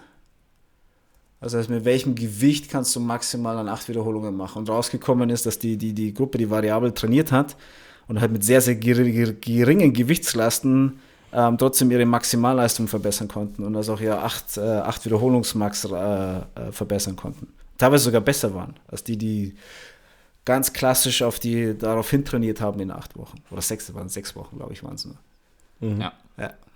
Da ja. muss man wahrscheinlich wieder auch sagen, das funktioniert natürlich dann wahrscheinlich eher, wenn man eine Gruppe hat, die jetzt nicht schon fortgeschritten ist, weil mit einer fortgeschrittenen Gruppe genau. wäre das vielleicht dann nicht der beste Approach. Aber, also, oder kommt immer drauf an, aber sozusagen würde man erwarten, dass es dann nicht mehr ganz so viele ja, große bei, Unterschiede gibt. Genau, wenn du das bei Westside Barbell machst, dann viel Spaß. Ja. Das ist jetzt, ne, das ist jetzt ein ähm, berühmt-berüchtigtes äh, Gym bei euch in München, oder? Westside, Westside. Barbell? Nee, oh. Cedric, die musst du kennen, ne? Das ist, oh, das ist kannst du gleich so mal aufschreiben als Hausaufgabe Louis Simmons und dann mal ja, der Name, paar, der, der, der paar Louis Simmons Rants anhören. Ja, doch, doch, ja, ja, okay. Louis Simmons kenne ich, aber der Name war mir jetzt gerade nicht. Ja. Barbe. Der hat, glaube ich, inzwischen mehr künstliche Gelenke als, äh, als echte, aber guter Mann. Ja, ja, ja doch. Also, also für alle, denen es so geht wie Cedric, Westside Barbel ist so eins der ursprünglichen und bekanntesten Powerlifting-Gyms in den USA und eben bekannt vor, nicht nur, aber vor allem durch ähm, Louis Simmons. Ich glaube, Matt Wanning war auch mal dort und so. Also ja, einige Größen des Powerlifting haben dort äh, relativ viel Zeit verbracht. Mark Bell und äh, ja, äh, sozusagen war früher auch eine Anlaufstelle. Wenn man über Powerlifting was lernen wollte, dann waren die sozusagen die, die ersten, äh, die auch dann viel eben in so Geared Powerlifting, also mit irgendwelchen Anzügen und Co. gemacht haben. Ketten.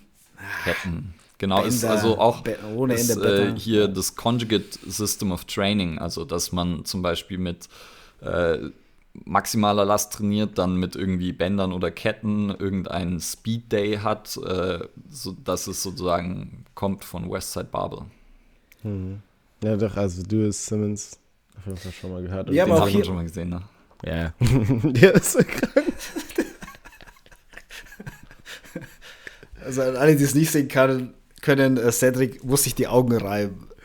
Ja, Verlachen. ey, ich habe mir gerade so ein Gruppenfoto von der angeguckt und das sieht einfach, also nochmal, wo alle da stehen, so oberkörperfrei, analog und Junge, Pakete über Pakete. Ja, ja ich meine, das ist ja auch, wenn die dann, wenn die Jungs nebeneinander stehen, dann fällt das ja gar nicht so auf, aber wenn die dann halt neben normalen Menschen stehen, dann sind es halt huge. Unvorstellbar. Ja, aber wobei Western Babel hat natürlich die Variation, also die haben auch erkannt, dass manche Athleten sehr gut auf Variation ähm, reagieren und manche Athleten halt auch echt so gut wie gar nicht reagieren auf, auf Variation.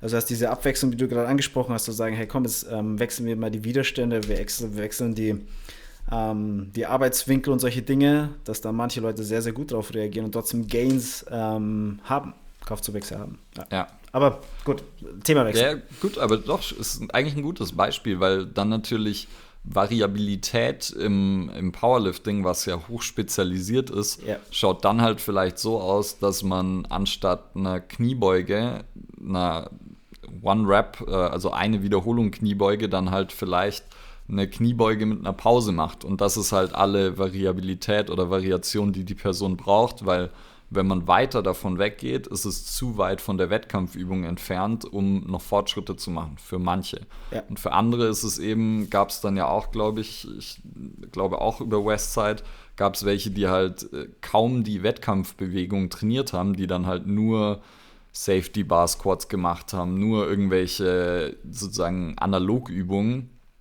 ähm, und damit Fortschritte gemacht haben aber ja. eben auch, ja, wie du sagst, schon relativ unterschiedlich nochmal von Person zu Person. Also auch in so einem High-End, hochspezialisierten Sport und auf einem hohen Level. Mhm. Ja, Charles Poliquin hat das ja auch noch ein bisschen weiter zur Spitze getrieben, ähm, diese verschiedenen Trainingstypen. Also, aber das war vor, der, vor eurer Zeit. Ja, der vor sagt aber auch noch was. Zum Glück. okay. So, ähm, so, jung sind wir jetzt auch nicht. Ich ja. wollte gerade sagen, vielleicht, Ule, wenn, wenn, wenn, wenn, dann, dann gehen wir weiter noch einmal ganz kurz, wenn das dann äh, passen sollte und Ule damit, oder hast du jetzt noch was? Nee, nee. Ähm, ja, äh, weil wir jetzt gerade so ein bisschen bei Westside Babel waren und irgendwie äh, Trainingssystem ja fast schon noch irgendwo, ähm, kommen wir jetzt nochmal auf das System, was so dich irgendwie über die letzten Jahre geprägt gezeichnet, nicht gezeichnet, aber geprägt hat, ähm, wo du auch viel rumgekommen bist, was Udo schon angesprochen hat, den FMS.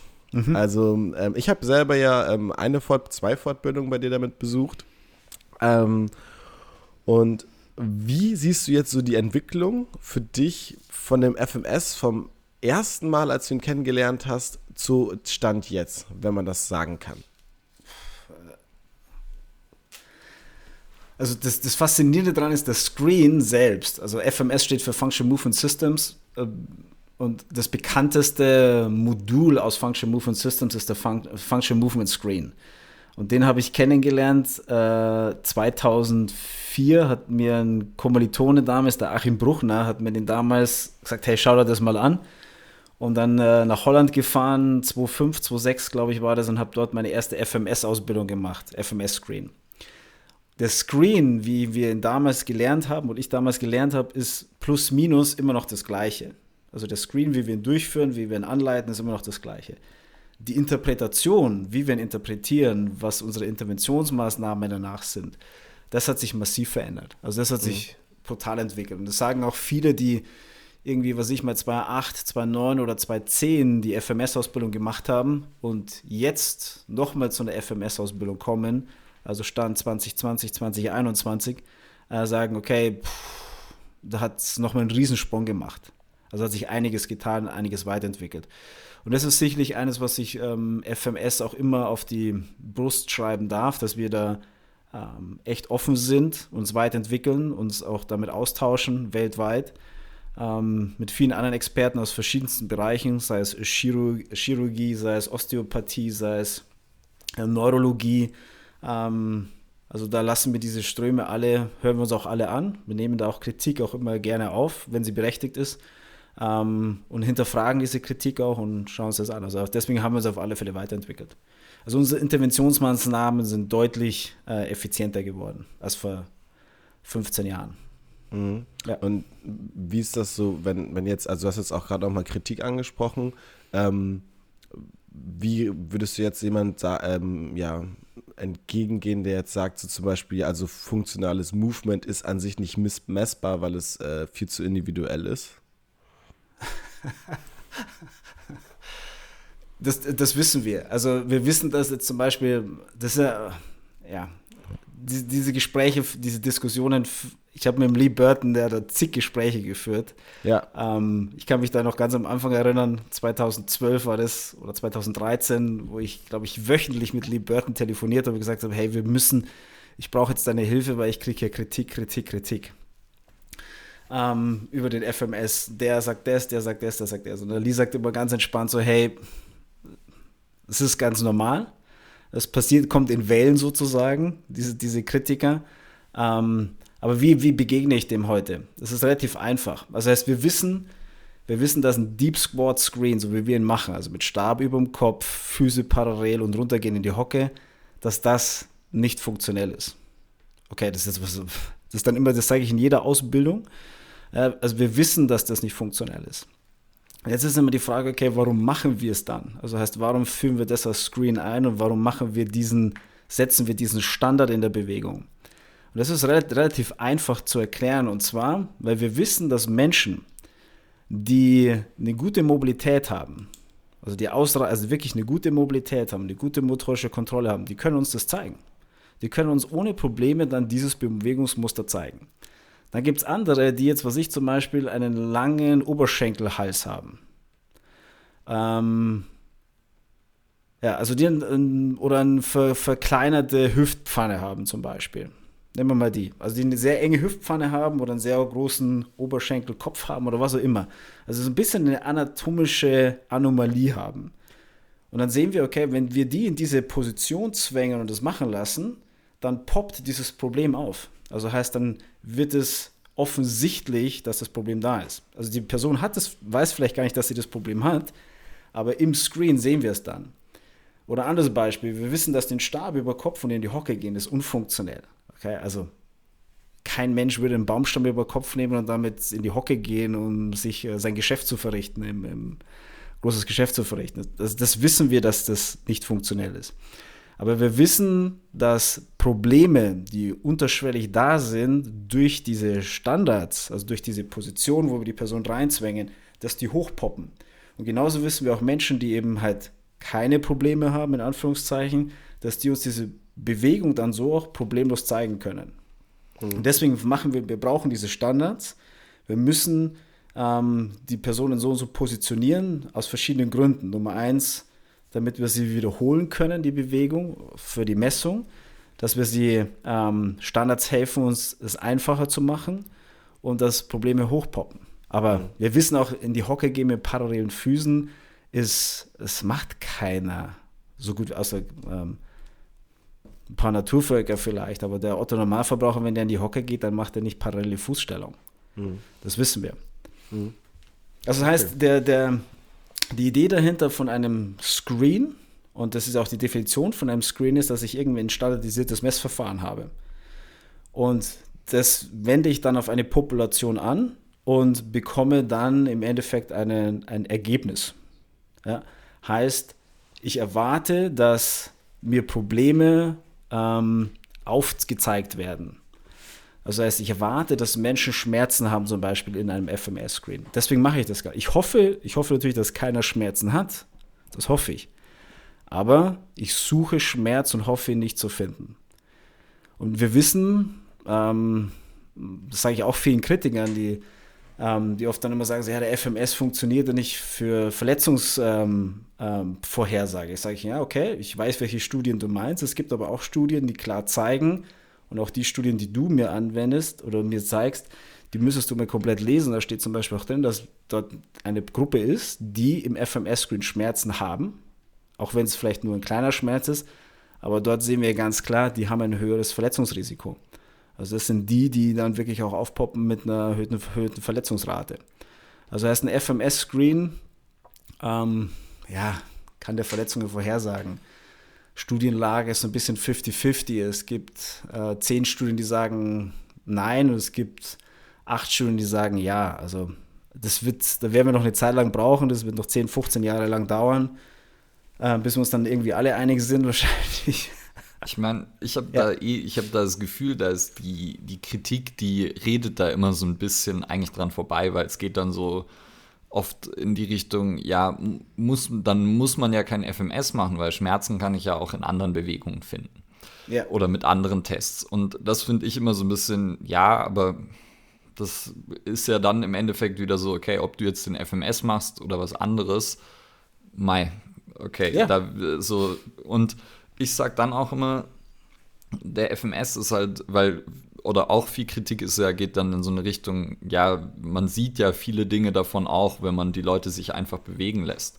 Und finde ich definitiv äh, ist ein gutes Argument, weil ich habe zum Beispiel den FMS erst relativ spät in meiner Karriere gemacht und hatte halt schon, ja, auf jeden Fall ein paar tausend äh, PT-Stunden und äh, hätte halt auch behauptet, dass ich mich schon sehr, sehr intensiv mit Biomechanik, mit menschlichem Körper davor beschäftigt hatte und hätte dann auch behauptet, dass sozusagen ich da eine ganz gute Herangehensweise schon hatte. Aber ich glaube, gerade wenn man das halt noch nicht hat, also wenn man vielleicht noch keine paar tausend Stunden Coaching hat, dann kann es einem halt helfen, da erstmal auch wieder Leitplanken dafür zu bekommen, um irgendwie einen besseren Eindruck zu bekommen. Und dann ist es halt eine Methode wie alles andere, die man anwenden kann, aber nicht muss. Ja. Ähm, unterschreibe ich. Also das ist äh, ganz klares Feedback von, von, von äh, Leuten, die neu im, im, im Trainingsbereich sind, dass sie sagen, dass sie durch über dieses äh, von FMS, wenn sie von Anfang an mit FMS arbeiten, dass sie ein besseres Bewegungsauge bekommen. Ähm, genauso haben wir aber auch ähm, sehr, sehr erfahrene Coaches, die, was ich 20, 30, 40 Jahre schon als Coaches arbeiten und dann mit dem FMS erst starten, dann aber auch sagen so, hey, krass, ähm, dadurch kriege ich noch mal ein anderes Auge. Ähm, oder haben noch mal ein anderes Auge dadurch bekommen. Ich finde noch eine Sache, die hast du auch immer gesagt, Eberhard, die fand ich auch wichtig, was man auch manchmal dann vergisst in der Diskussion. Es hebt ja alles auf ein gewisses Level, wo die Leute sich dann unterhalten können. Also du hast immer gesagt, man spricht die gleiche Sprache. Ne? Also wenn ich jetzt irgendwo hingehe und ich weiß, jemand hat den FMS angewendet, dann sorry, kann ich mich mit denen über den Athlet oder die Athletin einfach austauschen und man hat einfach etwas, wo man ja gleich direkt besser darüber kommunizieren kann. Ja. Also das definitiv. Also es ist ein also egal ob Physio, Arzt oder äh, Trainer oder äh, whatever, es funktioniert auf alle Fälle. Man hat eine bessere Kommunikationsgrundlage. Ja. Also, und das ist auch das, was viele vom, vom Big Picture, glaube ich, auch immer übersehen, ist halt, wir wollen ja ein Qualitätsmanagement, äh, also wir alle. Also alle Physios wollen besseres Qualitätsmanagement, wir Trainer, Personal Trainer, wir alle wollen besseres Qualitätsmanagement, wir wollen besser wahrgenommen werden, wir wollen äh, irgendwie auch messbar werden in der, in der Gesellschaft. Sei es jetzt Krankenkassen, sei es äh, Auftraggeber, betriebliches Gesundheitsmanagement, you name it. Oder auch im, im Sport, im Hochleistungssport. Hey, ich kann, ich kann dann, ich kann das als, als Athletikcoach kann ich nicht hergehen und sagen so, ja, ich habe heute das und das gesehen. In, mir ist dem, in dem mit dem Auge aufgefallen. Also da muss ich schon sehr, sehr hohe Reputation haben in dem Verein, dass dann der Head Coach zu mir sagt, okay, wenn der Schlömmer das sieht, alles klar. Das heißt, ich, ich brauche ich brauch irgendwie, ich muss den, dem Sportdirektor, ich muss dem Head Coach, ich muss denen irgendwas vorlegen. Und das nennen wir, nennen wir Qualitätsmanagement. Ich muss den Zahlen vorlegen. Und wenn ich halt, Beispiele sind meine Athletin im, im Sommertraining. Ähm, wir hatten eine Athlet, also eine, eine, Wintersportlerin, die hat im Sommertraining beim, beim FMS und beim Y-Balance-Test war die plötzlich auffällig. Über die drei Jahre zuvor war sie nicht auffällig und plötzlich war sie halt im Sommer, war sie im FMS oder im Y-Balance auffällig. Y-Balance ist dieser ähm, 14 ähm, Zentimeter Unterschied zwischen links und rechts. Also vorher hatte sie immer irgendwie, weiß ich, 2, 3 Zentimeter, plötzlich hatte sie 14 Zentimeter Unterschied. Und das haben wir dem Head Coach vorgelegt und da haben wir gesagt, hey, so sieht's aus, irgendwas stimmt hier nicht, wir müssen da nochmal genauer hinschauen. Und dann ging es ab ins MRT und ja, dann hat sich äh, das auch dann gezeigt. Also dann ist auch das bildgebende Verfahren dazu gekommen und dann war auch klar, okay, hier stimmt tatsächlich irgendwas nicht. Sie hatte keine Schmerzen, nichts, sondern es war einfach nur in der Messung auffällig. Und deswegen machen wir es. Ja. Jetzt, du hast ja eigentlich gerade schon eine perfekte Überleitung angefangen Richtung oh so, äh, aber ich habe noch ein paar Fragen zum dazu. Und zwar, einerseits, ich glaube, ne, was, was mir einfach nur aufgefallen ist, während du es erzählt hast, dass natürlich dann, wenn du sagst, ja, Leute mit mehr Erfahrung, denen kann der FMS auch helfen. Ich glaube, gerade zum Beispiel, wir hatten es ja vorher von denen, die extrem viel Praxiserfahrung haben, ja. aber nicht unbedingt mega viel Fachwissen. Ähm, da ist, glaube ich, könnte natürlich sowas wie der FMS einfach nochmal eine andere Struktur mitgeben und ähm, nochmal sozusagen das Ganze erweitern. Und dann sozusagen hast du vorher noch gesagt, ja, tiefe Hocke und dann zeigen wir der Person, ähm, dass sie da ein Problem hat, dass sie von, der, von dem sie selber nicht wusste. Jetzt im Sinne okay, von, ähm, ja, ich beschäftige ja. mich ja sehr viel mit Nocebo und Co. und ähm, da ich weiß, ja. wie, wie du das meinst, würde okay, ich das danke. gerne noch ein bisschen aufschlüsseln. Und das zwar. Vielleicht magst du einfach kurz erzählen, einerseits, wie würdest du mit jemandem, mit dem du so ein Screen durchführst, kommunizieren darüber? Und was bedeutet das dann im Endeffekt für dein Training oder für das Training der Person? Ja, also auch hier, wir, FMS beschäftigt sich auch mit Nocibos und ähm, wir haben da echt ein paar extrem gute Leute im Team auch, ähm, die sich da auch schon sehr, sehr lange damit beschäftigen. Und ich weiß auch, dass Brad Jones ähm, uns schon 2009 ähm, das mehr oder weniger eingeimpft hat, zu sagen, hey, ihr müsst im FMS immer positiv bleiben. Also heißt auf keinen Fall die Person irgendwie auslachen oder die Person sagen, hey, du hast ein Problem oder da stimmt irgendetwas nicht, da funktioniert irgendwas nicht. Also, und das geben wir auch in unseren Ausbildungen auch immer weiter an jeden, sagen, hey, der FMS-Screen ist ein Test und Pokerface, du ziehst das Ding durch, gibst der Person, wenn sie möchte, gerne danach auch ein Feedback, aber auch dieses Feedback ist immer positiv aber wirklich vermeiden, während des Screens irgendwie irgendwelche komischen Grimassen ziehen oder sagen, ja, wusste ich's doch. Habe ich dir doch gleich gesagt, so nach dem Motto. Also heißt solche Sachen auf alle Fälle immer vermeiden, weil das macht mit der Person definitiv etwas. Ähm, wir, ähm, wir haben ein klares Wording, also heißt äh, verbale Instruktionen, wir haben da klare Richtlinien, äh, auch hier wieder die Leitplanken so ein bisschen vorgegeben und ähm, immer positiv bleiben. Also nicht sagen, hey, du hast eine Dysfunktion oder du hast eine Asymmetrie oder du hast eine Disbalance. Also diese Begrifflichkeiten ähm, auf alle Fälle vermeiden. Das, das ist eine Sprache, die wir untereinander als Coaches haben, die ich intern für, mit mir führe oder vielleicht mit einem Physio oder mit einem Arzt führe, aber niemals mit dem Athleten und auch niemals mit, der, mit dem Kunden führe. Ja. ja, wird ja aber gern vermischt. Also so von außen gesehen denkt man, dass es vermischt wird. So meine ich. Ja, weil wir es natürlich auf der Homepage stehen haben und ja. weil wir natürlich äh, in jedem Artikel schreiben. Klar. Ja. Aber ich schreibe die Artikel ja nicht für, für den Endverbraucher, sondern ich schreibe die Artikel ja für, oder wir schreiben die Artikel ja für Trainer, Coaches und Therapeuten da draußen. Ja. ja. Okay.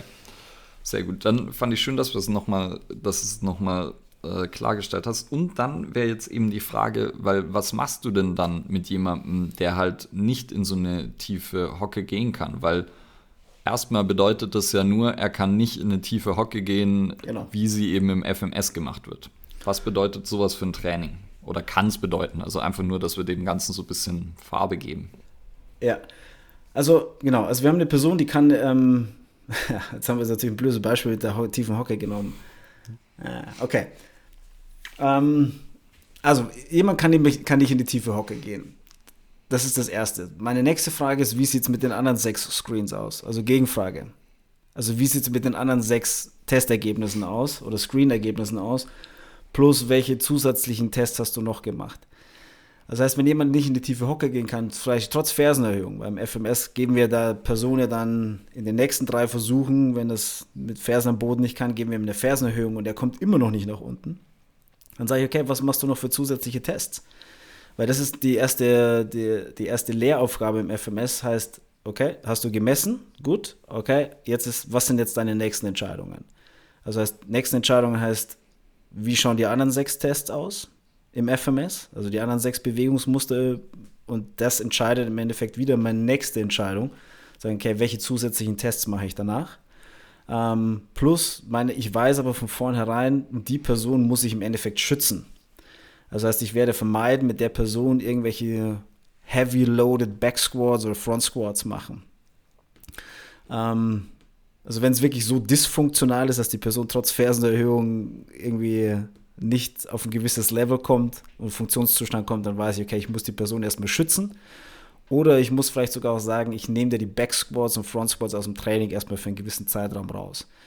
Das heißt, wir haben ja ein zweites Prinzip im FMS, das heißt schützen, korrigieren, entwickeln. Das heißt, wir schützen die Person erstmal vor eventuell Overload oder ähm, negativen Übungen im Kraftraum. Ähm, dann wird im Endeffekt korrigiert, das heißt, dann greifen wir korrigierend ein und schauen, wie das vielleicht, wie das wirkt. Und dann sagen wir, okay, wenn sich das entwickelt hat oder wenn sich das verbessert hat, dann gehen wir in den Entwicklungsprozess, dann bauen wir das Muster weiter auf. Also das Stützen, Korrigieren, Entwickeln und sozusagen ähm, bessere Entscheidungen zu treffen. Das ist das, was mir der FMS äh, die Möglichkeit gibt. Ja. ja.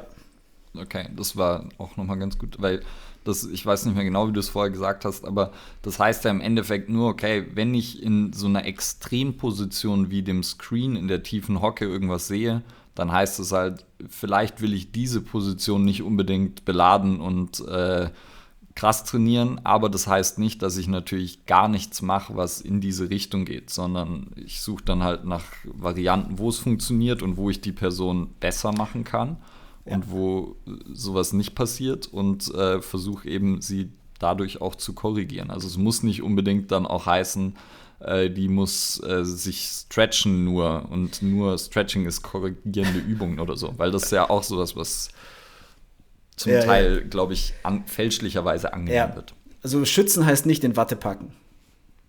Ja, also heißt, schützen heißt vor speziell diese Position oder speziell diese, diese Haltung oder diese, dieses Musters zu schützen. Aber das heißt nicht, dass ich die Person in Watte packen muss. Also wir benutzen auch Krafttraining als Korrekturmaßnahme. Ja. Ich bringe ihn halt nur in eine andere Position, in eine andere Haltung oder in ein anderes Bewegungsmuster und erzeuge dadurch die Korrekturmaßnahme. Und die, das andere Muster kann ich ja beladen. Wenn der einen Inline Lunge, also wenn der einen Ausfallschritt kann, einen Split Squat kann, dann belade ich den Split Squat. Aber ich belade halt nicht den bilateralen Squat. Let's go. Und dann sehe ich, dass ich durch den Split Squat sehe ich, hey, leck, schau her, der bilaterale Squat verbessert sich dadurch. Nicht in der Leistung, sondern in der Bewegungsausführung. Sehr gut. Ja.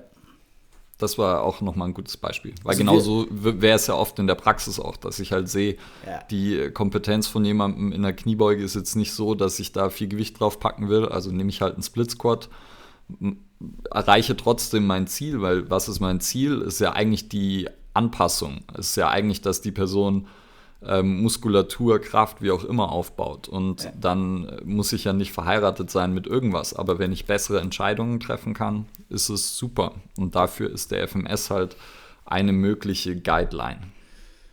Ja, und ähm, die Erfahrung gibt uns, die Erfahrung der Ergebnisse geben uns natürlich auch recht. Also ich kenne so, ich kann euch da Geschichten erzählen von einem der einer der besten Skifahrer der Welt, ähm, schon seit Jahren trainiert und gesagt hat, hey, ich habe, da ist bei, bei der FMS-Ausbildung und hat daraufhin zwei Saisonen geschafft, es über den kompletten Sommer diesen Skifahrer schmerzfrei durch den Sommer zu bringen, weil er FMS angenommen hat als, ähm, als, als Philosophie, das Training so verändert hat, dass der den komplett schmerzfrei, ohne Rückenschmerzen, was sonst Standard war für ihn im Sommer, ähm, da einfach durchzubringen und wirklich mal verletzungsfrei eine komplette Sommervorbereitung zu machen.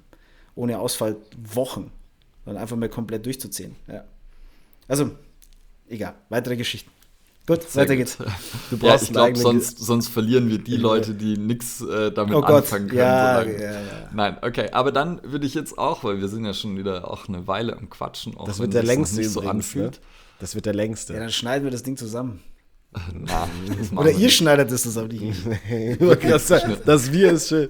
Ist one Aber take straight. wir müssen ja auf jeden Fall noch zu was zurück, was ich in der Einleitung schon angekündigt habe. Oh, yeah. Und zwar, oh, yeah. du hast ein Buch geschrieben, Eva. Oh, endlich. Yeah. Endlich. Und, oder beziehungsweise geschrieben schon länger, aber jetzt, du hast ein Buch veröffentlicht. Und das heißt, jetzt wäre meine Frage, was hat der Prozess mit dir gemacht? Also vor allem dieses, deine Philosophie runterzuschreiben und eben so kurz und knapp zu kommunizieren. Ja, super schwer. Also die, die, die erste Version von dem Manuskript war, glaube ich, fast dreimal so dick wie jetzt das Buch. Ähm, deswegen hat es auch ein bisschen gedauert. Äh, ich kann mich an eine Redaktionssitzung erinnern, wo ich mit zwei Damen im Raum gesessen bin, die sich halt um die Korrektur dieses Buchs und äh, Lay äh, also nicht Layout, sondern wirklich den Inhalt kümmern. Und weil ich habe halt immer das Buch zurückbekommen, das Manuskript, und daneben ist immer gestanden, kann man das so nicht schreiben, versteht keiner, tralala. Und dann äh, war ich in dieser Sitzung drinnen mit den zwei Lasers, habe gesagt, ich weiß genau, was ihr meint. Es ist extrem, teilweise extrem schwer, es in Worte zu fassen. Ihr müsst es sehen und fühlen und dann versteht ihr es. Dann bin ich mit denen in der Redaktionssitzung drinnen und habe mit denen einen Toe-Touch gemacht. Und wie es der Teufel so will, die eine hat ein Mobility-Issue und die andere hat ein Motor-Control-Issue. Also beide konnten den Toe-Touch nicht, also haben es nicht den Standard erfüllt, in Anführungszeichen. Und die eine, bei einem war es ein Mobilitätsproblem, bei der anderen war es ein Motor-Control-Problem. Dann habe ich die in dieser Redaktionssitzung, habe ich die dann verbessert und die haben mich beide mit großen Augen angeschaut und haben gesagt, okay, jetzt verstehe ich was du da schreibst. Sag ich, äh, genau das ist so ein bisschen der Punkt. Und das hat ähm, deswegen hat es auch ab und zu ein bisschen, hat's ein bisschen länger gedauert. Entschuldigung von der Seite. Also es war ein Entwicklungsprozess. Also mein Wachstum war wirklich zu erkennen, zu sagen, das, was wir machen, dass es wirklich schwer ist, in wirklichen Worte zu fassen. Ähm, ich glaube, es ist uns in diesem Buch echt gut geglückt, geglückt, also nicht geglückt, sondern gelungen dann am Ende des Tages ähm, als das Endprodukt. Ich bin da echt extrem zufrieden. Ähm, oder wir sind da extrem zufrieden, der Dennis und ich, Dennis Sandig und ich. Ähm, dass wir die, die Tests, die wir ausgesucht haben, für ein, also wirklich für einen Selbsttest für zu Hause, dass das jeder durchführen kann und ich glaube auch jeder versteht oder verständlich gemacht worden ist, ähm, auch welche ähm, äh, Entscheidung ich danach für mich treffen kann. Ähm, und das war auch das Ziel des Buches, dass ich mich selbst testen und überprüfen kann und dann auch Entsche Entscheidungen treffen kann. Und ich glaube, somit ist es auch für den Endver also vielleicht auch für den Kunden. Also ich würde sogar empfehlen, auch meinen äh, den den, dem Kunden das Buch lesen zu lassen, weil dann, glaube ich, versteht der dich noch besser als Trainer oder was du da machst oder wie deine Denkprozesse sind. Also das war so wie, ich glaube, das größte, das größte Learning, ähm, ähm, dieses, dieses Vereinfachen. Also für uns ist es, wenn wir uns unterhalten oder wenn man sieht, ist es einfacher. Aber das in einem Wort im Buch zu schreiben, ist tatsächlich diese Denkprozesse. Ist schwieriger, also war wirklich schwieriger, als ich dachte. Ja.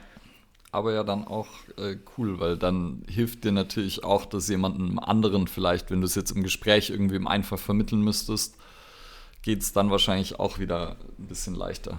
Ja. Ja. Okay. Jetzt kommt noch ein Buch dann? Auf jeden das Fall. Wäre wär auch meine Frage gewesen gerade. Ich habe Ja, auf jeden Fall. äh, Ja? Ja, ja. Aber, aber dann, weil da du jetzt den Prozess schon durchlebt hast, denkst du, das kommt dann auch zeitnah? Sowas darfst du natürlich nicht fragen. Ja, also ich habe ich hab tatsächlich, wenn wenn du so sagst, ich habe ich hab zwei Projekte in der Schublade. Tatsächlich. Ähm, für, das, für das nächste Buch. Ich muss mich jetzt auf der einen Seite entscheiden, was das, das, ähm, ähm, das nee, besser ist der falsche Ausdruck oder was, was besser passt, glaube ich. Okay. Also was für zum Zeitpunkt besser passt. Aber ja, wird es kommen. Wann, ich, ich gebe keine Zahlen mehr raus, was kommt.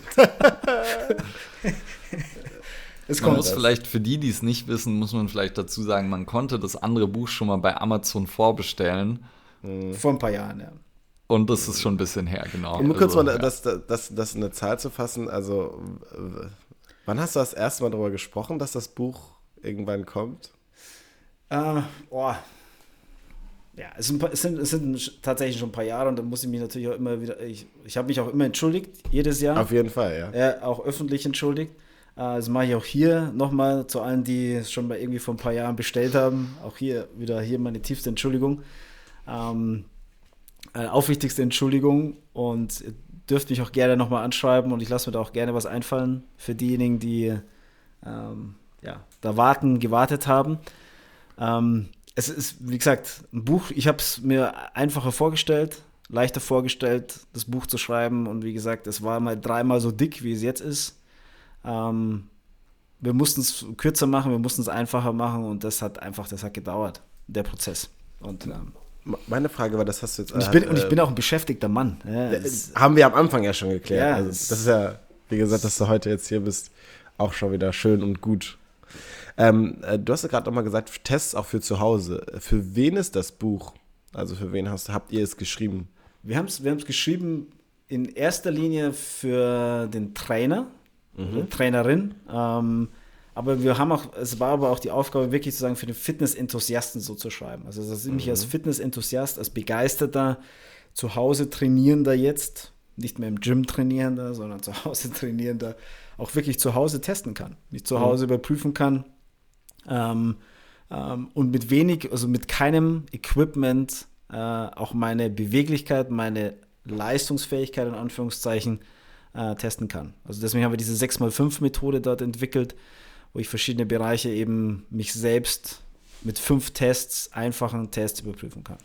Und gibt es jetzt irgendwie, wenn man jetzt vielleicht im Roman oder sonst irgendwas wäre, gibt es irgendwie ein Lieblingskapitel oder Lieblingsstelle, wo du sagst, so, das hat mir am meisten Spaß gemacht oder bringt irgendwie, habe ich das Gefühl, den meisten Mehrwert nach draußen?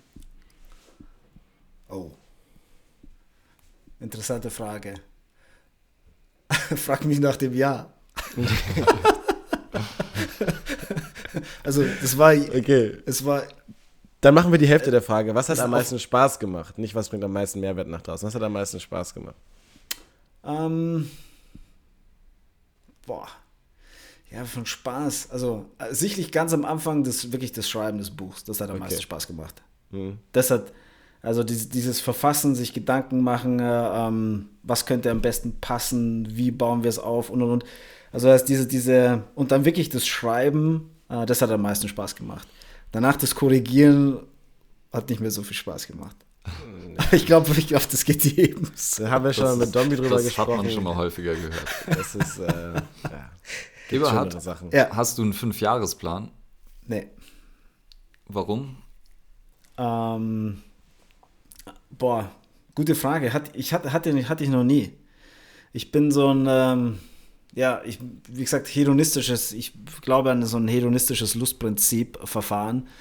Ähm, und ich glaube auch an, an, an äh, ja, Vorhersehung ist jetzt, glaube ich, der, der, der falsche Begriff, sondern dass es, dass es immer gut sein wird. Und wenn es noch nicht gut ist, dann dauert es einfach noch ein bisschen.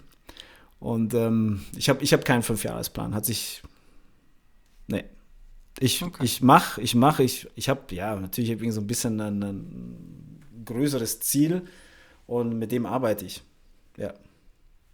Und dann wird sich das ergeben. Oder wird, hat sich auch bisher immer alles ergeben. Aber keinen konkreten Fünfjahresplan. Okay. Ja, wir haben ja da schon verschiedene äh, Antworten auf die Frage bekommen und ich finde es immer interessant, weil ich glaube, es gibt keine richtige oder falsche Antwort ähm, darauf. Ja, wenn du, wenn, du, wenn, du wenn du ein strukturierter oder? Mensch bist, also wenn dein, dein Metaprogramm, wenn du sagst, hey, im privaten Bereich, ähm, es gibt ja Menschen, die sind im privaten Bereich komplett anders wie im beruflichen Bereich. Das heißt, die sind im Privaten die totalen Wir-Menschen, ja, Family, hier, Verwandtschaft, totale Wir-Menschen. Und wenn du die Person dann im Berufsleben siehst, denkst du so, hey, was für ein egoistisches, ja, whatever, ja. Das heißt, völlig, völlig, völlig im Ich-Zustand ist und 0,0 teamfähig ist, aber zu Hause absoluter Wir-Mensch. Mhm. Ja. Also deswegen, wenn, wenn du sagst, hey, du bist ähm, im, im, Beruf, ich weiß nicht, Fünfjahresplan beruflich oder privat? Alles. Kann also, sowohl als auch sein. Ja. Also wie gesagt, wenn du ein strukturierter Mensch bist, auf alle Fälle einen Fünfjahresplan machen. Ähm, und jetzt wisst ihr, dass ich kein strukturierter Mensch bin. okay, Sehr, ja, findet ja auch auf äh, verschiedenen Leveln statt, so Strukturiertheit. Absolut. Okay. Jetzt äh, gleich auch zu Struktur. Planst du proaktiv Zeit für deine Entwicklung oder für deine Weiterentwicklung? Also Zeit, in der du liest, in der du selbst Fortbildung besuchst, in der, wie auch immer, in der du reflektierst? Ja, habe ich früher, habe ich früher gemacht. Ähm, hat auch sehr gut funktioniert. Äh, in der Zwisch äh, aktuellen, der aktuellen Lebensphase, wo ich bin, nicht mehr so stark. Ähm, kann aber sein, dass es wieder kommt. Also kann ich mir gut vorstellen, dass es wieder kommt. Ähm, Habe ich früher gemacht. Ähm, gesagt, okay, hier ist mein Jahr, da und da, das und das würde ich besuchen, die Fortbildung, ähm, das und das Buch äh, nehme ich mir dann und dann vor. Ähm, gesagt, oder hier vier Stunden jetzt für Büro, das, das, das. Ähm, Habe ich früher gemacht, ja. Hat auch sehr gut funktioniert und dann kam irgendwie Leben, eine andere Lebensphase und dann hat, es, hat sich das wieder verändert. Okay, aber hast du so irgendwelche Richtlinien, wo du sagst, so, ja, du möchtest halt eine, zum Beispiel eine gewisse Anzahl an Büchern oder eine gewisse Zeit eben auch für deine Entwicklung haben? Also gar nicht, ob du sie jetzt fest einplanst, aber einfach, dass du sagst, so, ja, ich will halt zum Beispiel ein Jahr auf einem Seminar sein, das mich irgendwie weiterbringt oder kann irgend sowas. Ja, hatte ich. Aktuell, okay. aktuell nicht. Auch nicht. Äh, okay. Aber ja, wohl, doch. Eins. Äh, naja. Schauen wir mal. Okay. Gibt es irgendwelche Bücher, die dir in so der persönlichen Weiterentwicklung besonders weitergeholfen haben oder dir neue Richtungen aufgezeigt haben? Also ganz zurück zu den Anfängen ähm, ähm, beruflich. Tatsächlich so die, die, die ersten drei mindblowing Bücher war ähm, sicherlich Movement von Gray Cook. Das war so mein erstes, wo ich gesagt habe, gelesen, nochmal gelesen, beim dritten Mal durchgearbeitet. Ähm, dann sicher ähm, Shirley Salmon, Movement Impairments. Ähm, schaue ich natürlich heute jetzt auch mit ein bisschen anderen Augen an, aber würde ich nach wie vor sagen, der so ein bisschen therapeutisch oder der therapeutisch arbeitet, auf alle Fälle ein sehr, sehr gutes Buch. Gibt es leider auch auch nur in Englisch. Ähm, Im privaten Sektor, also für mich privat, zum Beispiel zwischenmenschlich, Beziehungs Leide nicht Liebe von Werner Ablass. Das war für mich so ein, okay. Ich dachte immer so, wenn ich verliebt bin und ich leide in der Beziehung, dann ist, bin ich verliebt. Okay. Das war ein Mindset, den ich damals hatte, aber das hat sich, hat sich zum Glück auch äh, verändert. Leider nicht Liebe von Werner, Werner Ablass, ja. Hat sich mit dem Buch dann auch geändert? Hat, ja, ja, definitiv. Weil das Buch war so wirklich äh, in your face. Also ich habe beim Lesen dachte mir, sind die Schuppen vor den Augen gefallen. Ja. Dann noch, ja, äh, Eva Maria Zuhorst, zum Beispiel die Bücher von den Zuhorst, was ich, äh, ähm, Liebe dich selbst, es ist egal, wenn du heiratest oder äh, Soul Sex, ähm, solche Bücher, die haben wirklich so Schuppen von den Augen. empfehle ich jetzt, wenn du Single bist, solltest du jetzt nicht Soul Sex lesen, sondern nur, wenn du in einer Beziehung steckst. Ähm, das, das ist das Tipp. Als Single sollte man das auf keinen Fall lesen. okay. Äh. Was bedeutet Wachstum für dich? Expansion. Ähm, also das ist zum Beispiel auch, wenn man Tantra nimmt, ähm, Tantra wird ja auch immer sehr miss, missverstanden oder man hat so, so Assoziationen, ähm, kommen sofort irgendwelche Bilder in den Kopf, aber eigentlich der, der, der Ursprung oder die, die Grundphilosophie ähm, von, von Tantra ist ja Expansion, also heißt, mich als ausdehnendes äh, Wesen zu sehen, als ausdehnende Seele zu sehen, als äh, ausdehnender Körper auch zu sehen ähm, oder Energie. Und, und Wachstum bedeutet immer, dass dort eine, eine, ähm, Erfahrung gemacht wird, positiv wie, wie negativ gemacht wird. Und das ist natürlich dann dieser, dieser, dieser Lernprozess. Also heißt, setze ich mich damit wirklich auseinander und dadurch entsteht, wenn ich mich dadurch auseinandersetze, entsteht Energie. Und durch diesen Entstehungs-, diesen Austauschprozess ähm, äh, wachse ich und erzeuge dadurch Expansion. Ja. Also, ja, ja, mag ich die Erklärung. Du hast ja auch, vorher hast du auch schon mal irgendwas äh, gesagt äh, zu Wachstum. Also von daher ähm, haben wir mehrere, ja. mehrere Herangehensweisen. Jetzt, ich würde so langsam. Ja, wir müssen zum Schluss kommen, weil ja, ich um 11 Uhr weil du musst Termin. gleich ja, weiter und wir sind schon, also tatsächlich geht so in Richtung längste Folge. Es ist die längste Folge. Entschuldigung. Aber mich freut's, weil ich fand es trotzdem auch wieder sehr kurzweilig und Definitiv. es ging zack, zack und wir haben auch noch, äh, hätten noch ein, zwei Themen gehabt, aber, ähm, aber vielleicht machen wir sowas ja irgendwann nochmal. Sehr gerne. Daher erstmal vielen lieben Dank, Eberhard, schon mal für deine Zeit. Großartig. Und ich, ich glaube, es ist eine richtig gute Folge. Also alleine so also mir hat sehr vieles sehr gut gefallen während dem Machen und bin mal gespannt, wenn ich es nochmal höre, äh, weil ich glaube, da war einiges dabei, was sehr interessant ist. Dankeschön. Folgt dem Eberhard. Ähm, man kann dem auf Instagram folgen. Man kann den inzwischen bei dem Buchhändler eures Vertrauens äh, finden und dort das Buch bestellen. Also wie heißt denn oder das Buch? auch wie heißt denn das Buch? Ja, die, ähm, das funktionelle Training ist das ja. Die Programmdesign im Functional Training. Ich habe es nämlich hier sogar liegen. Mhm. Von Dennis Sandig und Eberhard Schlemmer, muss man auch dazu ja. sagen. Ähm, daher Grüße an Dennis Sandig auch. Und mit dem müsst ihr auch mal einen Podcast machen. Äh, gut, dass du es sagst, weil ja. wir haben uns vorgenommen, wir sind ja jetzt in Staffel 3 unseres Podcasts und ja, hey, wir haben uns vorgenommen von unserem Freund äh, Dom äh, aus dem Brain Pops Podcast, das hat er uns äh, gesagt, das könnten wir auch machen, weil sie das super fanden. Die fragen ihre Gäste immer am Ende nach einer Nominierung, wer würde denn in unseren Podcast und in unser Format passen? Mhm. Und Jetzt hast du ja eh ja. schon den Dennis genannt. Auf jeden Fall. Ich meine, der ist wissenschaftlicher Leiter der Triad Deutschen Triathlon Union. Also wenn er jemanden braucht, der irgendwas bezüglich Ausdauertraining, äh, wie man das, also wirklich jemanden von A nach B bringt und auf den Punkt fit macht, ähm, dann auf alle Fälle mit dem Dennis. Audiokommentar äh, Cedric äh, lacht und freut sich, weil Cedric ist ja unser Triathlet. Ähm, da würden wir ihn sicherlich glücklich machen mit. Ja, auf alle Fälle. Den kannst du Sehr löchern. Sehr schön. Ja, machen wir. Ähm, und ja, sonst, Ebert, hast du noch, wo, wo sollte man dein Buch denn kaufen? Gibt es da irgendwie.